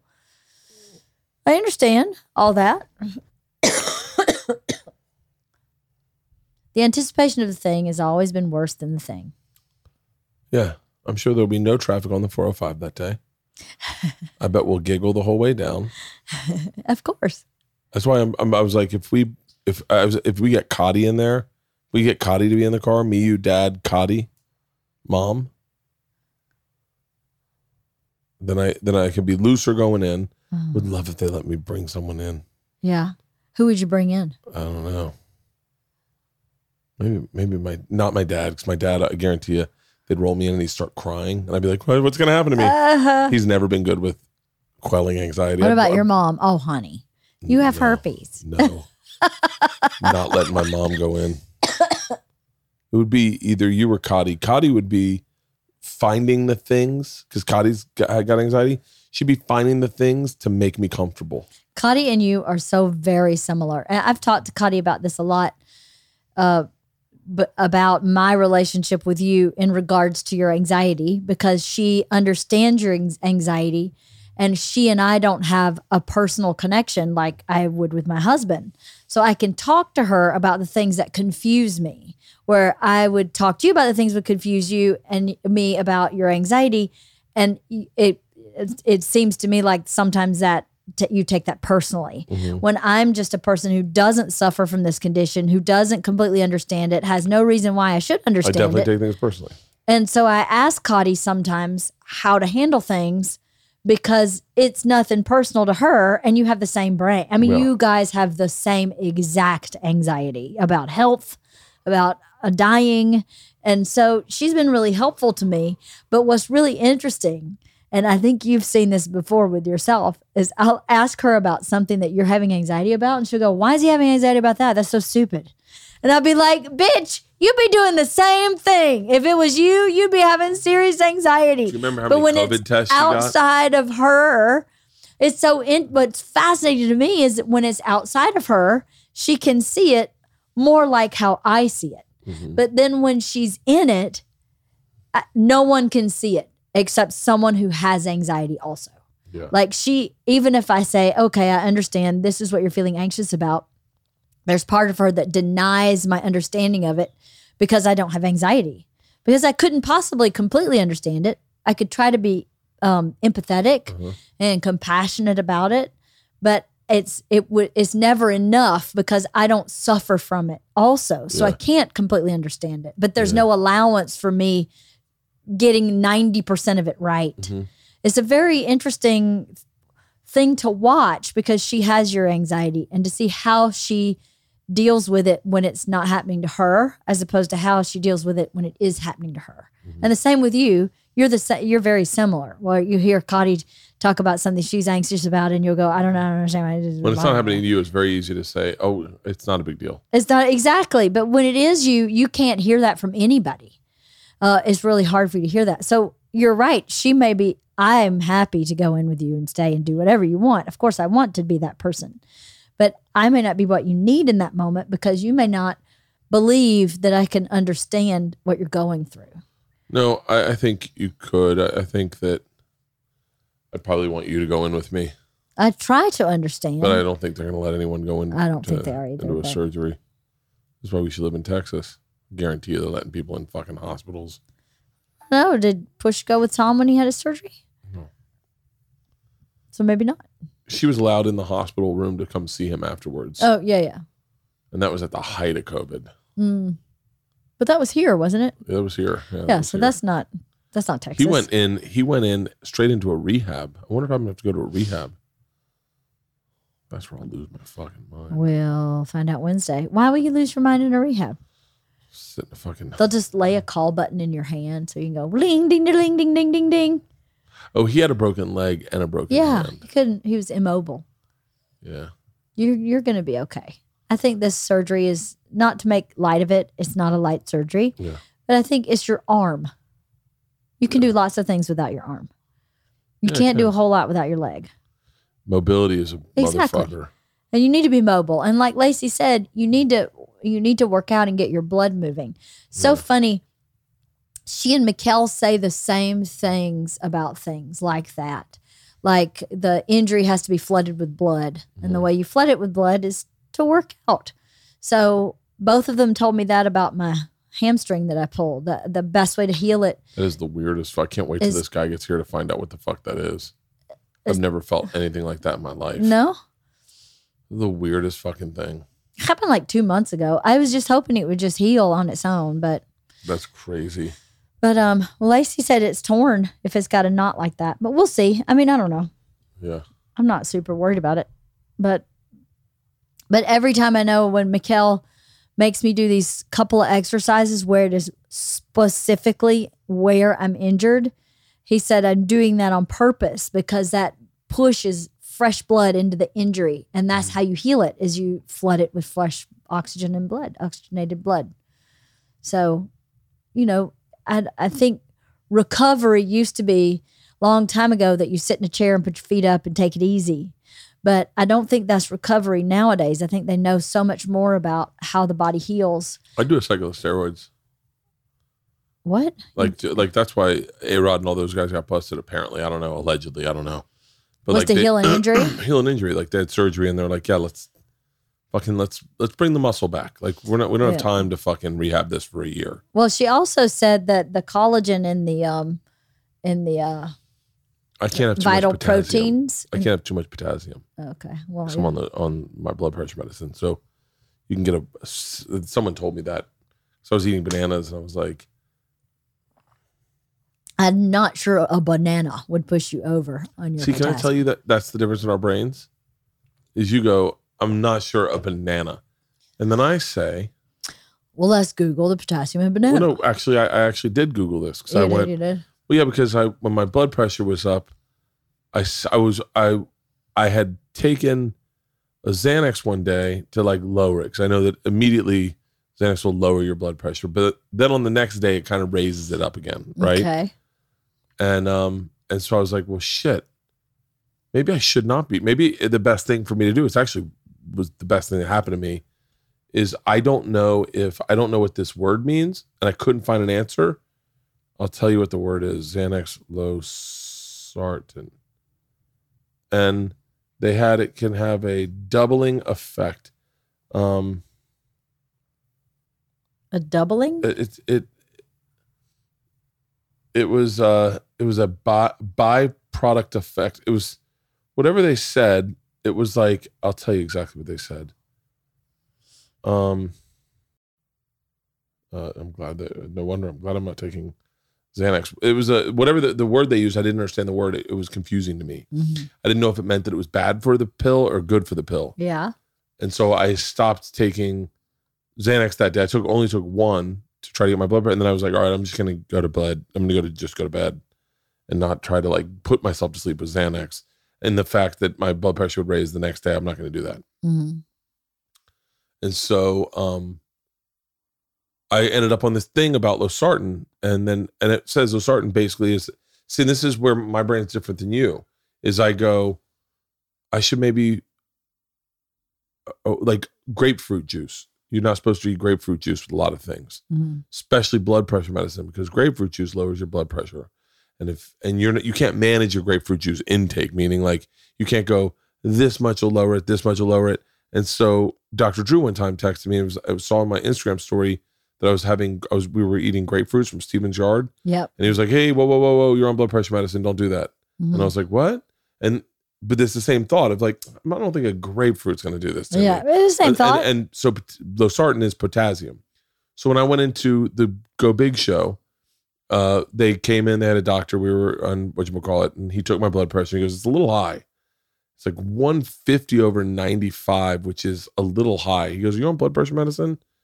I said, "I am." He said, "Are you dehydrated?" That's another huge thing. Mhm. The biggest thing with blood pressure is if you're dehydrated, sometimes your body will convince itself that it it needs to increase your blood pressure. Mm. Something like that. That's not the right way of saying it. But your blood pressure will raise because your body's confused. Mhm. So your blood pressure raises if you're dehydrated. So he said, Are you dehydrated? And I said, No, I don't think I am. I said, I'm taking these these supplements in my drink. And he goes, Well, what's in those supplements? And I said, I don't know. And he looked at me. and he goes, Okay, stop with the fucking supplement. I said, Why? And he goes, It's salt and potassium. He said, What blood pressure medicine you on? I said, Losartan. He goes, You don't don't add potassium to your diet. Okay. They've got you on that. Leave it at that. Okay. And secondly, no more salt. No more salt, and you're fine. Just fucking no more salt. And he took he took the supplements out of my room. Mhm. And I was like, oh. And I was like, that's interesting. And so I have I've been I've been careful to not go nuts on bananas because I'm like, I don't know, they're filled with potassium and losartan is potassium. This is the most boring fucking podcast in the world. It's pretty boring. This is what's It's this is what's- boring. It's like middle age stuff. Losartan and potassium. what happened to me. I can and cannot eat a banana. I'm gonna be so much better out of this surgery. Maybe we should mash the banana if you're Like, you know, eat Tom's it. biggest fear is is uh constipation. Constipation is very painful. It's very uncomfortable.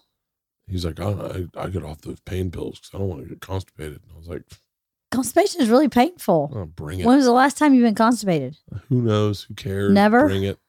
It sucks. I'll be gobbling every goddamn pill they give me. Why? Not me. I hate that shit. I hate it. I hated it when I had to take it after I had Georgia. And I hated getting off of it. Getting off of it was terrible. You Really? probably don't even remember. You weren't around. I wonder around. what kind of pain pills they give you. I, I was on Vicodin when I had Tom Georgia. was on like Oxycontin. No, No, no, no. Was he on Oxys? I don't know. He wasn't on anything. He didn't take it, so he didn't get constipated. He stopped taking it early. Like they were like, no, no, you should still take it. And he's like, no, no, I'm good. I think really what you need is an anti-inflammatory, right? And then you manage the pain the way you manage the pain. I mean, how painful can it be? Well, I'm gonna definitely need some sort of uh, nerve pill to a get- nerve pill? Yeah. What are you, 90 years old? Ah, where's my nerve pill? Somebody got my nerve pill? I'm need a nerve pill. You don't need no nerve pill. I'm gonna, I'm gonna need a nerve pill if my Oh my arm's gonna be s- s- stuck out like fucking Horshack all day. Oh, oh, oh! I heard that's pretty funny. I'm going to need a nerve pill. I mean, I never thought about it. My arm's gonna be like this the whole time. I think they're going to have it straight up. So In it's like week. you're asking a question. Like, excuse me, teacher, I have a question. No, I think it just has to be straight, right? or they probably have it like boomerang. Mm-mm. No? Straight so that it'll heal, and then they and then they slowly start bending it. Wow. Don't, Wow. don't, don't. Don't what? I know what you're doing. What am I you're doing? thinking of, you're thinking how much it's gonna bother me. it's going to bother you a lot. it is going to bother you a lot. Let me tell you something. Don't you think it's going to bother you a lot? Nope. Okay, good. Good. Well, Do then I'm know- glad I was wanna know why? wrong. Why? Because in Serbia, twice I couldn't bend my arm, and I didn't have a brace on it, Yeah. and I didn't want it to bend. Yeah. I would tape it up so it couldn't bend Ah. because if it bent, it hurt like a motherfucker. okay. There's a difference between your arm not hurting and then putting in a brace where you can't move it, and you're like, "Well, this is fucking stupid," versus it hurts really bad, and you're like, "I don't want it to bend." Yeah. That's very true. I, mean, I would wrap it up. I, I and I would I would lose my fucking mind trying to explain in English what I wanted. Oh, they'd never get it. Yeah. and I, I mean, and they don't, and you know, they don't, they don't have braces the way you know. Socialized healthcare is is is interesting. It's, I won't say if it's better or worse. I'll just say that it's very interesting in that certain things that we have or that we have access to, they don't have access to. Like the only brace they had was honestly, and I don't mean this disrespectfully, but it was probably this is the only brace they had access to in Serbia. Was was would be the cheapest brace at Big Five, The, Yeah. the like if you said, find me a brace at Big Five that's under ten dollars. That was the nicest brace I could get in Yeah, Serbia. Yeah. And when we got it at a pharmacy, we couldn't get it at a sporting goods store. And they were like, "Yeah, I don't." They were like, "I don't think." And now, now mind you, you, you have to like compartmentalize that the information I'm getting is not from a a a specialist in everything. It's like you know, it's a PA or a you know the onset doctor or like or like someone. They're like, I remember one of us was our production manager, and she was like, "Yeah, our sporting goods stores aren't like your sporting goods stores. You can't just get like knee braces and arm braces for at them." Now, granted, I don't know if she ever goes to sporting goods stores, so this may be inaccurate. But I remember going like, "You can." They're like, "This is a good one. It's the best one you're gonna get. We're getting it from a pharmacy." Hmm. I have it here. You'll see it and you'll go, "Wow, that's the best." It's pretty minor. It was it was an elastic sleeve Yeah. that had a strap to hold it tight on your. It was basically t- for tennis elbow, Uh huh. and I was like, "I, I don't- that's not They play a have." lot of tennis in Serbia. Yeah, I think so. Yeah, they actually do. They're really big in tennis because uh, uh, Djokovic, uh, Djokovic, you, Uh, Djokovic is like the number one tennis player in the world, and he's from Serbia. Oh, interesting. Yeah, so th- they're they're big in a couple sports, three like three sports: soccer, tennis, and basketball. I think, and probably cage fighting. I'm assuming just Well- based on what the men look like. Well, here's one good thing I think about your surgery happening when it is when is you're going to Macon to shoot Go Big Show, and that's a pretty predictable, very structured uh month that you have. So if you're going to do some rehab in Macon while you're there, it can be managed and handled in a very structured way. Whereas when you're home, there's so many moving parts when you're home of Two Bears One Cave, Bertcast. Um, if you're on the road, you're in a different city all the time. Yeah. So if it had to happen, It's good. this well, I is mean, a good. This is good because It's good then you go to go big and then you Yeah. come home for a month. So it's very kind of manageable pockets of time where you can really rehab it properly. Because I think the problem with most people after surgery is they go, "Okay, I'm done," when really that's not true. You Uh, do have to rehab yourself. rehab's going to be intense, and I and I think well, we have Lacey, and then we're right next to a big hospital. Yeah, you Macon. are making. So I wonder if Yeah. there's a I wonder if there's a way to get a, a rehab specialist to come over to my room. Oh, I'm you know, sure. I'm sure. and, and work with me and do some exercises. Absolutely. I'm you should ask we or you should ask your surgeon to give you a referral for someone at Macon. Mercer University is there. It's a medical focused university. So We're actually share a parking lot with them. Yeah. So I'm sure there's someone through Mercer, uh, if not through the local hospital that Mercer teaches out of. I haven't used either of my hands much since since since I got diagnosed with the surgery. I haven't used. And by the way, I was using my arm like it was a fucking regular arm. You're fucking. You're a jerk. What? You've been eating with your elbows? Uh, what do No. you mean you haven't used your I haven't been using my hands much. I haven't been using my hands Oh, much. do you you building a lot of stuff with hammers? What were you doing before? What do you mean? I mean, you tapping your finger right I now. wonder if there's anyone that listening to this. Goes, I really emphasize with Bert. He deserves better. He deserves better. If this I was, mean, you haven't been using your hands much. Have you been walking around with them limp like this? I have. I've been. like this, limp in front of you, like you know, I got a bad I've elbow. been noticing. I've been noticing at times that my hands will be like this, and I'll just be holding them like this, Uh, and I'll be like, "Am I not using these guys?" And then I'll just go. because fast fingers is really what you do. You walk around all the time like this, usually. But now that you have a bum elbow, you're just kind of limp, limp wristed. I think that you're that you're What if they do using your that? hands just fine. What if they? What if they do the surgery and they're like, "Oh my god, we're so sorry, we gave you a limp wrist." You know, I noticed I haven't been using my hands much. And so I was like, I can totally use my arm, but I, I just have a limp wrist. You have a pretty interesting brain, Bert Kreischer. Yeah, I do. Well, I'm ready for you to use that brain for good and not for surgery. Thursday, Thursday afternoon, Thursday evening. It'll yeah, nice night. you'll be over, be done. Yeah, it'll be done.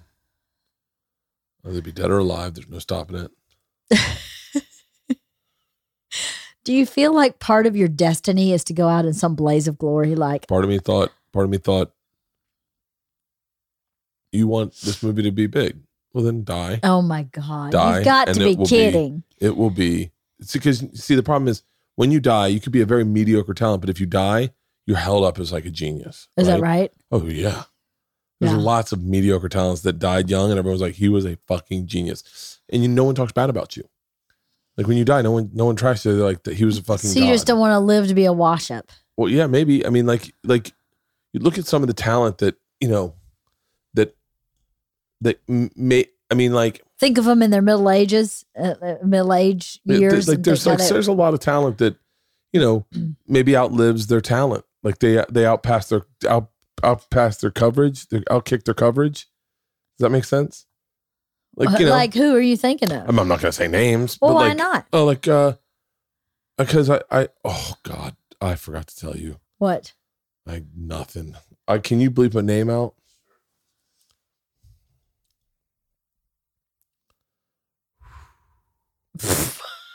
Someone else not using their hands? No, I get a. I- So I have, I have a party at my house, maybe in Serbia.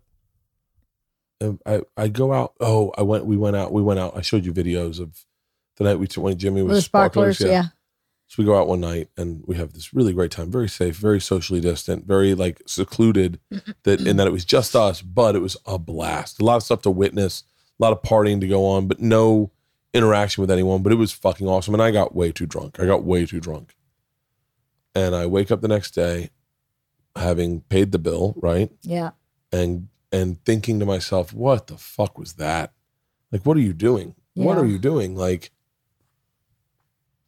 you're the, I mean, I wasn't working that day, so I, it was my day off. So I kind of went harder than I would because it was my day off, and, Yeah. and I and I thought this is a day of recovery. you should be in bed, fucking getting some sleep, and then getting up and working out and feeling good about yourself and cleaning the house and going over sides. Like I, am like this, and instead you're gonna be hung over all day. You're not gonna work out, and then I go, fuck that. You know what? If this if you if you can't get up and work out, we're done drinking. We're done drinking forever. If you can't get up and work out, I'm really beating myself up. I go, is this what someone's bottom feels like? Is this what it is? Like where you just you're hung out. Like I got up to the bathroom and I was dizzy, and I was like, my blood pressure pressure's probably through the fucking roof. I'm beating myself up, beating myself up, and my phone rings, and I answer it, and I'm like, hello, and it's a grown man crying, and I'm like, he goes, Do you respect me? And I go, I don't know who this is. And he goes, I'm afraid you hate me. And I'm like, I I would tell you if I did, but I don't know who this is. And he's sobbing. And I go, Who who am I talking to? And he goes, Is this Bert Kreischer? I said it is. He goes, Bert, it's Oh God. And I am like, whoa. And he goes, Do you do you think I'm funny? Oh. And I go, very. He said, Do you respect me? And I said, I think you're a genius. I really do think you're I really do think you're a genius. And he goes, Would you would you work with me? If if someone said my name, would you say you'd work with me? And I was like, Yeah. And he goes, Thanks, man. Oh. And just hung up. Hope he's okay. I I don't think he is, obviously. Please bleep his name out. Let everyone guess who the fuck that is. And then leave in the comments who you think it is. No, it, but it was like, and then I was like, okay, I'm not bad. I'm not that bad. Mm-hmm. Like I got up and I was like, yeah, let's go work out. You can get through this, Bert. Like Jesus Christ. Bless his heart. Yeah, what a he's a such he's always been such a sweet guy that's been haunted by demons, Yeah, he is clearly haunted. by haunted, and so fucking talented. yeah. I mean, always so talented, but just got in his own way every step of the fucking way. Well, you don't get in your own way, I, I don't because I shut my mouth a lot of times. do you? I do. I fucking definitely do. And you just Shut your mouth. You stop. you stop using your hands. You just shut your mouth. you know, I haven't been using my hands a lot. You know, it's so funny. One day I'm gonna be call you up crying and go, LeeAnn, do you still respect me? What? And you go, Who is this? Would I'll go. Well, are you using your hands yet? Because if you're not, then no. Uh, Do you think? Do you think people listen to this podcast, this podcast it, it specifically, and they're like, Wow, she has to listen a lot. "Well, you were coughing the entire time. It's better that I talk." Do you think they go, "She's doing a great job at cheering them up"? I like. I'm not think- cheering you up at all. You don't want to be cheered up. Well, a little bit cheered up. I'm more cheered up than when I started. Yeah, for sure. I wonder why you started so heavy. You is on your mind. You need to get off your It's mind. very. It's well. No, you know, I I, I got to be honest with you. I don't. I don't. There's. A, I, I think that I'm definitely aware of my shortcomings. I, I'm I'm aware of a lot more about. I'll tell you that movie was a heavy experience in self realization. yeah. You know, when you watch someone play a younger version of you, or you watch someone behave as you, or you watch someone write for you, or you watch someone tell you what they think you would do, or like you, or you just read what, or you just have to behave as you. Yeah. It really kind of like you really, it really puts a magnoscope, magnoscope, Microscope. microscope, Magnifying glass. glass. And I think that was one of the things I didn't expect. Hmm. And I came awa- away going, the number one thing I thought was, and you're the one that pointed this out, is that I'm I'm pushing myself a little too hard. Uh huh. and I don't know where that's coming from. And I and I just and then and then you know you got to remember I, I, when I was over there, I launched a tour, and everyone else launched their tours, and I watched everyone fucking go full. bl- I mean, like Sebastian's out every fucking weekend. I mean, yeah. everyone's going hard. Jo Koy's going like he's touring like he has a month to live.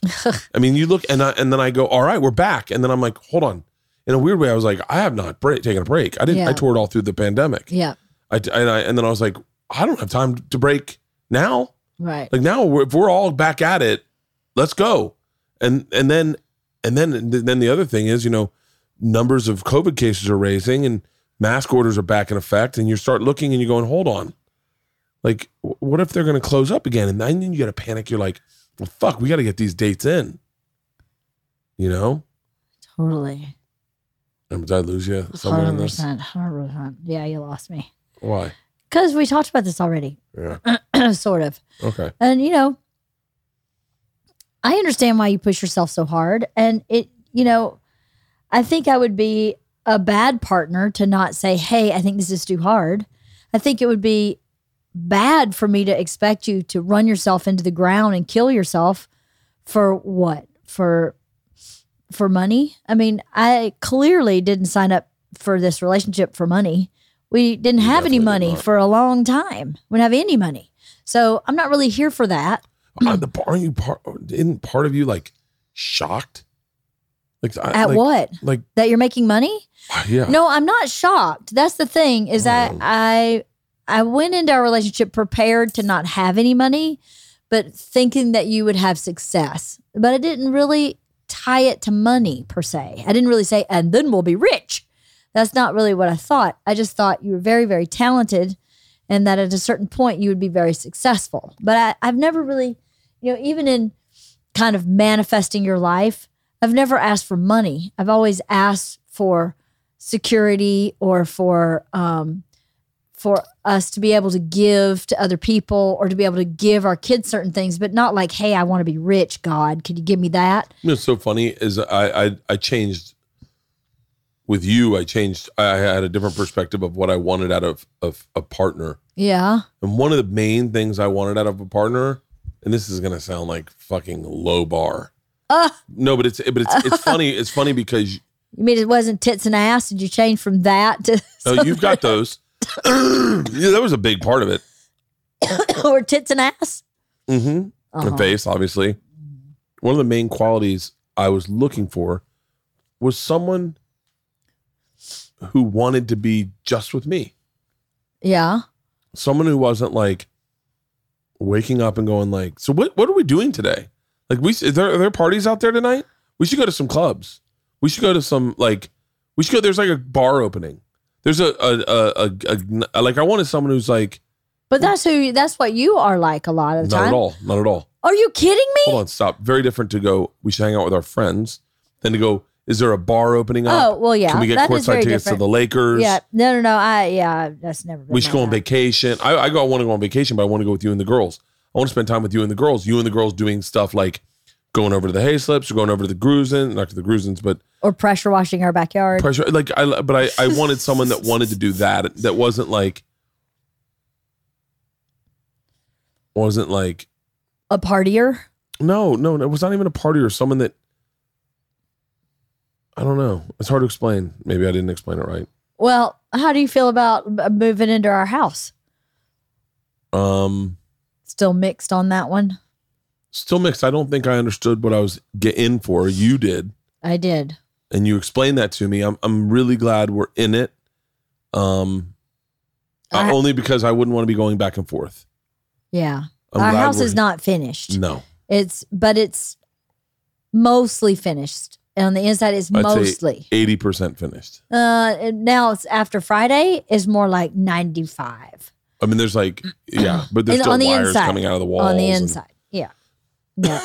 In some places. We have 3 air conditionings instead of 4. yeah, uh, but I, I'm I'm excited for you know September. when I get back from Go Big, it should be completely done. Yeah. I'm excited to live in that house. Maybe we'll have some furniture. Uh, grass, grass would be cool We got grass. in the backyard. I'd like grass in the front yard so it's not a dust bowl. yeah, grass in the front yard's good. Yeah, Yeah, right I now mean- it's pretty dusty. And there's a dumpster. Ila's got the consumption from the dust bowl stuff out front. Grace. Everyone walks in like it's 19. I don't even know when the dust bowl was. Uh, was it the 20s? Oklahoma. No, it's got to be the ni- 1908. No, I think No, it's it's that gotta be early. Dust It Bowl. was the 20s. Wasn't it between World War One and World War Two? Got to be Wasn't it around no, the it's gotta be Depression? around the Depression. It's 1932 gotta be is in the the Depression. 30s. In When was the Dust Bowl? Um, 36. 1930 to 36.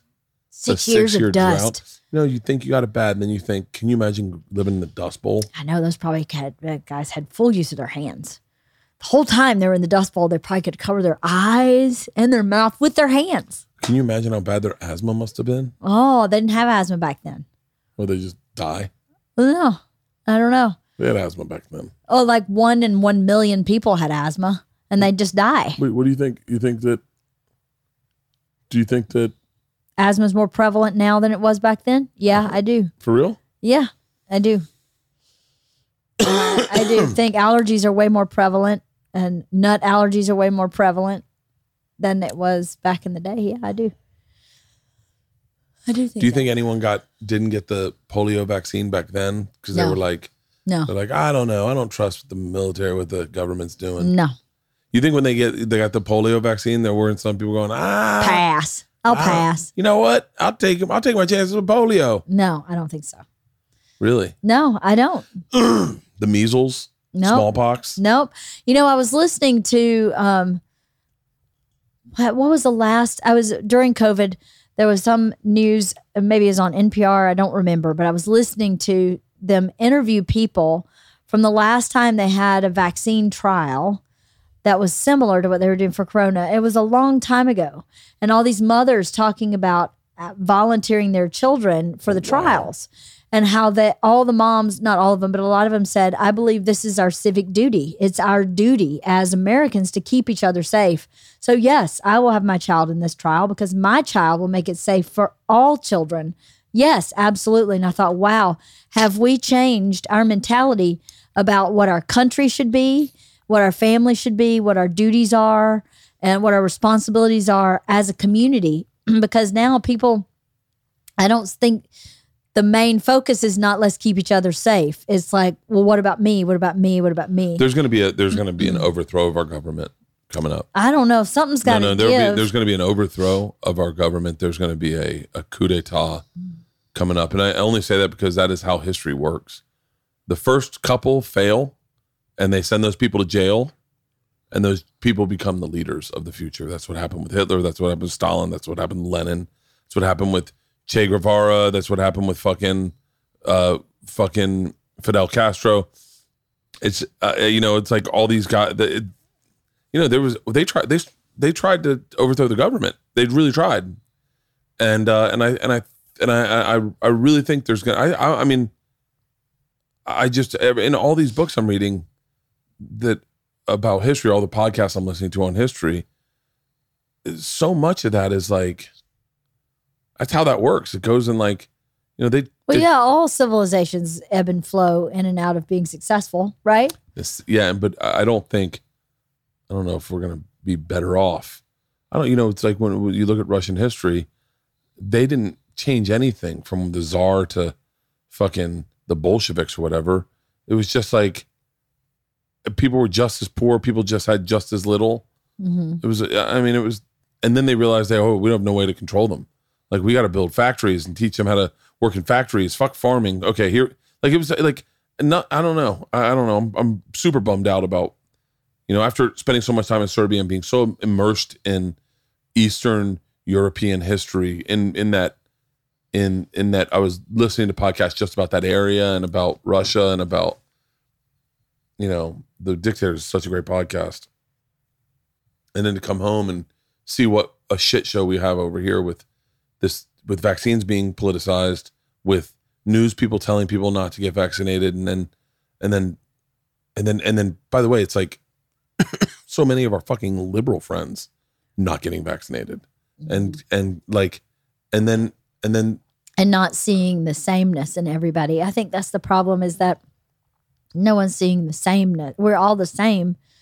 And people believe they're different. And that's why there's dissension. And that's where people forget that there are basic human parts of each of us that are denied when you are asked to choose a side. It's- So yeah, you're yeah. denying the humanness Oh. of the other side, I so did to an speak. I did an hate interview. I did an interview with a guy, a really really interesting guy. I think his name is Ross. And I said, um, we were talking about gun control, and I said, you know, it's funny. Is I had a buddy. I won't say his name, but I had a buddy when the Malibu riots, my Malibu fires were going down, who called and said, "You have a gun, right?" And I was like, and this is by the way a hardcore virtue signaling liberal who, uh, who I think he even has his like pronouns in his Twitter or Instagram hand Twitter handle, like literally uh, very against guns, hardcore, known to be against guns. You have a, a gun, right? And I said, yeah. And he goes, can I can I borrow it? Because it's fucking crazy out here. And I was like, no, that's not how that works. no, yeah, no. Yeah, you don't. No, you don't get to no. all of a sudden change your politics because Well, not it's getting that. sketchy. or You- loan your st- gun out. yeah, I'm not. Well, I'm not loaning my gun out for Well, one, but I go, no. I go, hold on. You're the one that said all guns. Sh-. But then when it gets to your front door, you want a gun. Exactly. It's the And same then- thing with yeah. the fucking Venice. All the people who live in Venice that are like diehard liberals, diehard liberals. The second homeless people show up in their front door, they're like, get these fucking pieces of shit out of here. Or they sell and move. Yeah, and you're like, hold on, put your put your politics where your money is. Put your money where your mouth is. Yeah. Like, don't like. I, I think I, I'm I'm I'm never gonna say that I'm I'm I'm always but I'm a flip flopper. I'm I have I would never listen to a word I say about anything because I'm I never really know where I'm standing or whatever. I, the the wind changes and I fucking change my opinion. But the one thing is, I I'm kind of a little bit of a like. When I looked at getting a gun, I was like, would I be someone that would want a gun? And I was like, yeah, I think I would. So then, will I trash people that have guns? No, because, and so I just didn't. And then it wasn't until I was like, hey, maybe I'll get a gun. That I went, oh, I should get a gun.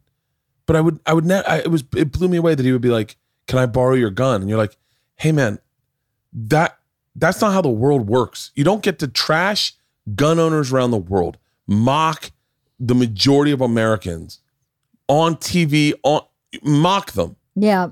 and then when it comes to your front door, go, "Hey, I'm going to need one of those guns." Yeah, exactly. And and this and you know what's you know what's funny is when vaccines came out.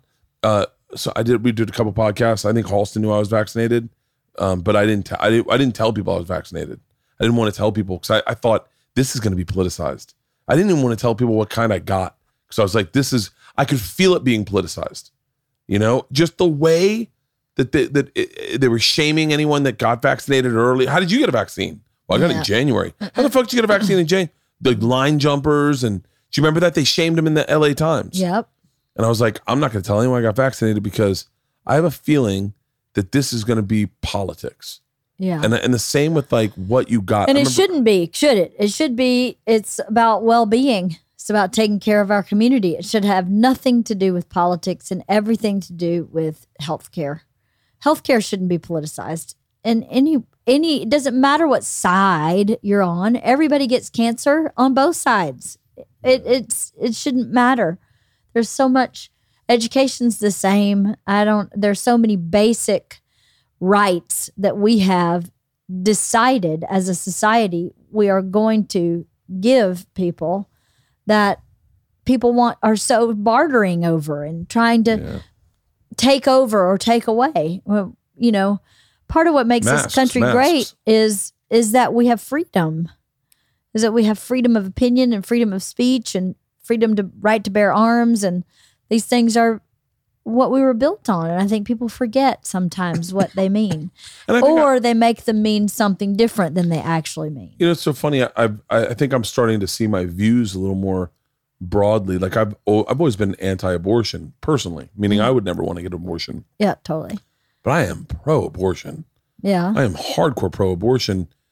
If my daughters got pregnant, I'd be like, yeah, if you want to get an abortion, please let's make sure it's safe and sound. And like, and then if if if if someone wanted to get an abortion, I would want I'd want them to get that. And that, but I, because I would never get an abortion, I always thought I was anti-abortion because I couldn't imagine myself Mm-hmm. Doing it. You're pro-choice. I'm pro-choice. That's It's, it. it's not pro-abortion. Abortion. I've always been pro-choice because I believe that you have to live with your decisions every day. And if this is a decision that you can make that you believe is right for you and is and you can live with that decision, then who am I to tell you that that's wrong? But I know mm-hmm. another perspective is that's murder. That you're murdering something because it has a heartbeat, therefore it's murder. Well, I think that's where you start splitting hairs. You're like- exactly. You're but like, well, when does life start? You know, like- exactly. and then when do you when how do you draw that line so that we can all agree on it? You know, the yeah. I mean, I, like all I know is today, I I was like, I kind of want a tattoo, and I was like, you're never getting a tattoo. And she was like, you, you can't tell me what to do, and I was like, I definitely can. And then in the same breath, I was like, hey, how do we get more control over Georgia? She was like, that's what's wrong with you, Dad. She was like, you need to let go. I'm not getting a tattoo today, but let's look at cool tattoos. And I was like, okay. Then we looked at these tattoos, and I was like, oh, these are fucking badass. it's badass. so interesting when you say it like that because sometimes you'll come up with some cockamamie crazy idea of something you want to do, and I'll go, No, we're not doing that. And you'll go, just enjoy the fantasy with me. Just go down the fantasy with me. And that's what she did to you. And you were me in the scenario where you're like, You're not fucking no way. Isn't that interesting how that happens sometimes? We're, we all do that. We all have absolutes, and then all of a sudden, those absolutes don't apply anymore when it's a different circumstance. And I don't think we, as people, allow each other to do that. And there's a difference between a hypocrisy and just having a different circumstance like that, where you're her dad, and no, we're not getting a fucking tattoo. But the scenario you just described happens with me and you uh, from time to time. Yeah, it does. Isn't What that time is interesting? What time is it? You're, what time's you got here? Four thirty. It's 425. Okay, so we should wrap up. Well, I, I want to apologize to anyone who listened to this podcast and expected more lightheartedness. Oh well, next time. yeah, next okay. time we can do another one. Hey, you know what? Here's the thing about my podcast is I, I like it to be just a genuine conversation. And if that's what you were feeling today, then that's what you were feeling today. And by the way, I love that because that's what my podcast is. Yeah. It's a genuine conversation. I don't need it to be, you know, like two bears, one cave. It or- was going to lighten you up. Bill Burr well, yeah. can, can get heavy at times, but it, it should lighten you up. Um, but yeah, I, I, I, I love, I love this. I love this about a podcast is that it doesn't, it, it does like if, you know, if, if we were doing a network show, they'd be like, cut, let's take it from the top. This is getting really heavy. no, no, there's no rules. And the other thing is, this is our real relationship. There's no fakey make believe in any conversation we just had today. And I think, I know you don't read the emails I get for my podcast, but a lot of people email and say, it's so nice to hear you and Bert talk because you're very real. And and that someone's always a Bert and someone's always a LeeAnn. And there's someone uh, who, who will email and say, I understand my spouse in a better way because of you talking to Bert about this issue. And I am Bert in this scenario, or I am LeeAnn, and it helps me understand. That's the whole point, right? We're just regular people. I know you're a big famous movie star and everything now, oh, Not yet. but I mean, not yet. we're regular January, people. February, maybe tops. Wouldn't you say we're pretty regular? We're very. We're, I'm beyond, sadly, very regular. We're very regular people, and I think I would like to be less regular. I'd like to be a little more. why? Well, they were telling me last night when you go to the, if you're famous, you go to the, ho- the hospital, they can give you the famous person's cocktail to loosen you up. And I was like, how, how I think you already got enough of that. I think you got enough of that. Any more, and you're gonna be too big for your britches. Hey. So um, no, I, I, I do like that. I do like that. Uh, sometimes our conversations are not light. no. Sometimes they're not easy, and sometimes we don't agree. Here, are these the same mics we use in my room? We should just get more mics. Um, Oh, you mean you switch them back and forth from room to room? Oh, well, yeah. I want my own mics. Or maybe I mean, I don't make any money on this podcast, but I can demand. it's coming. some It's coming. Everyone, check out the ladies Dylan flip flop.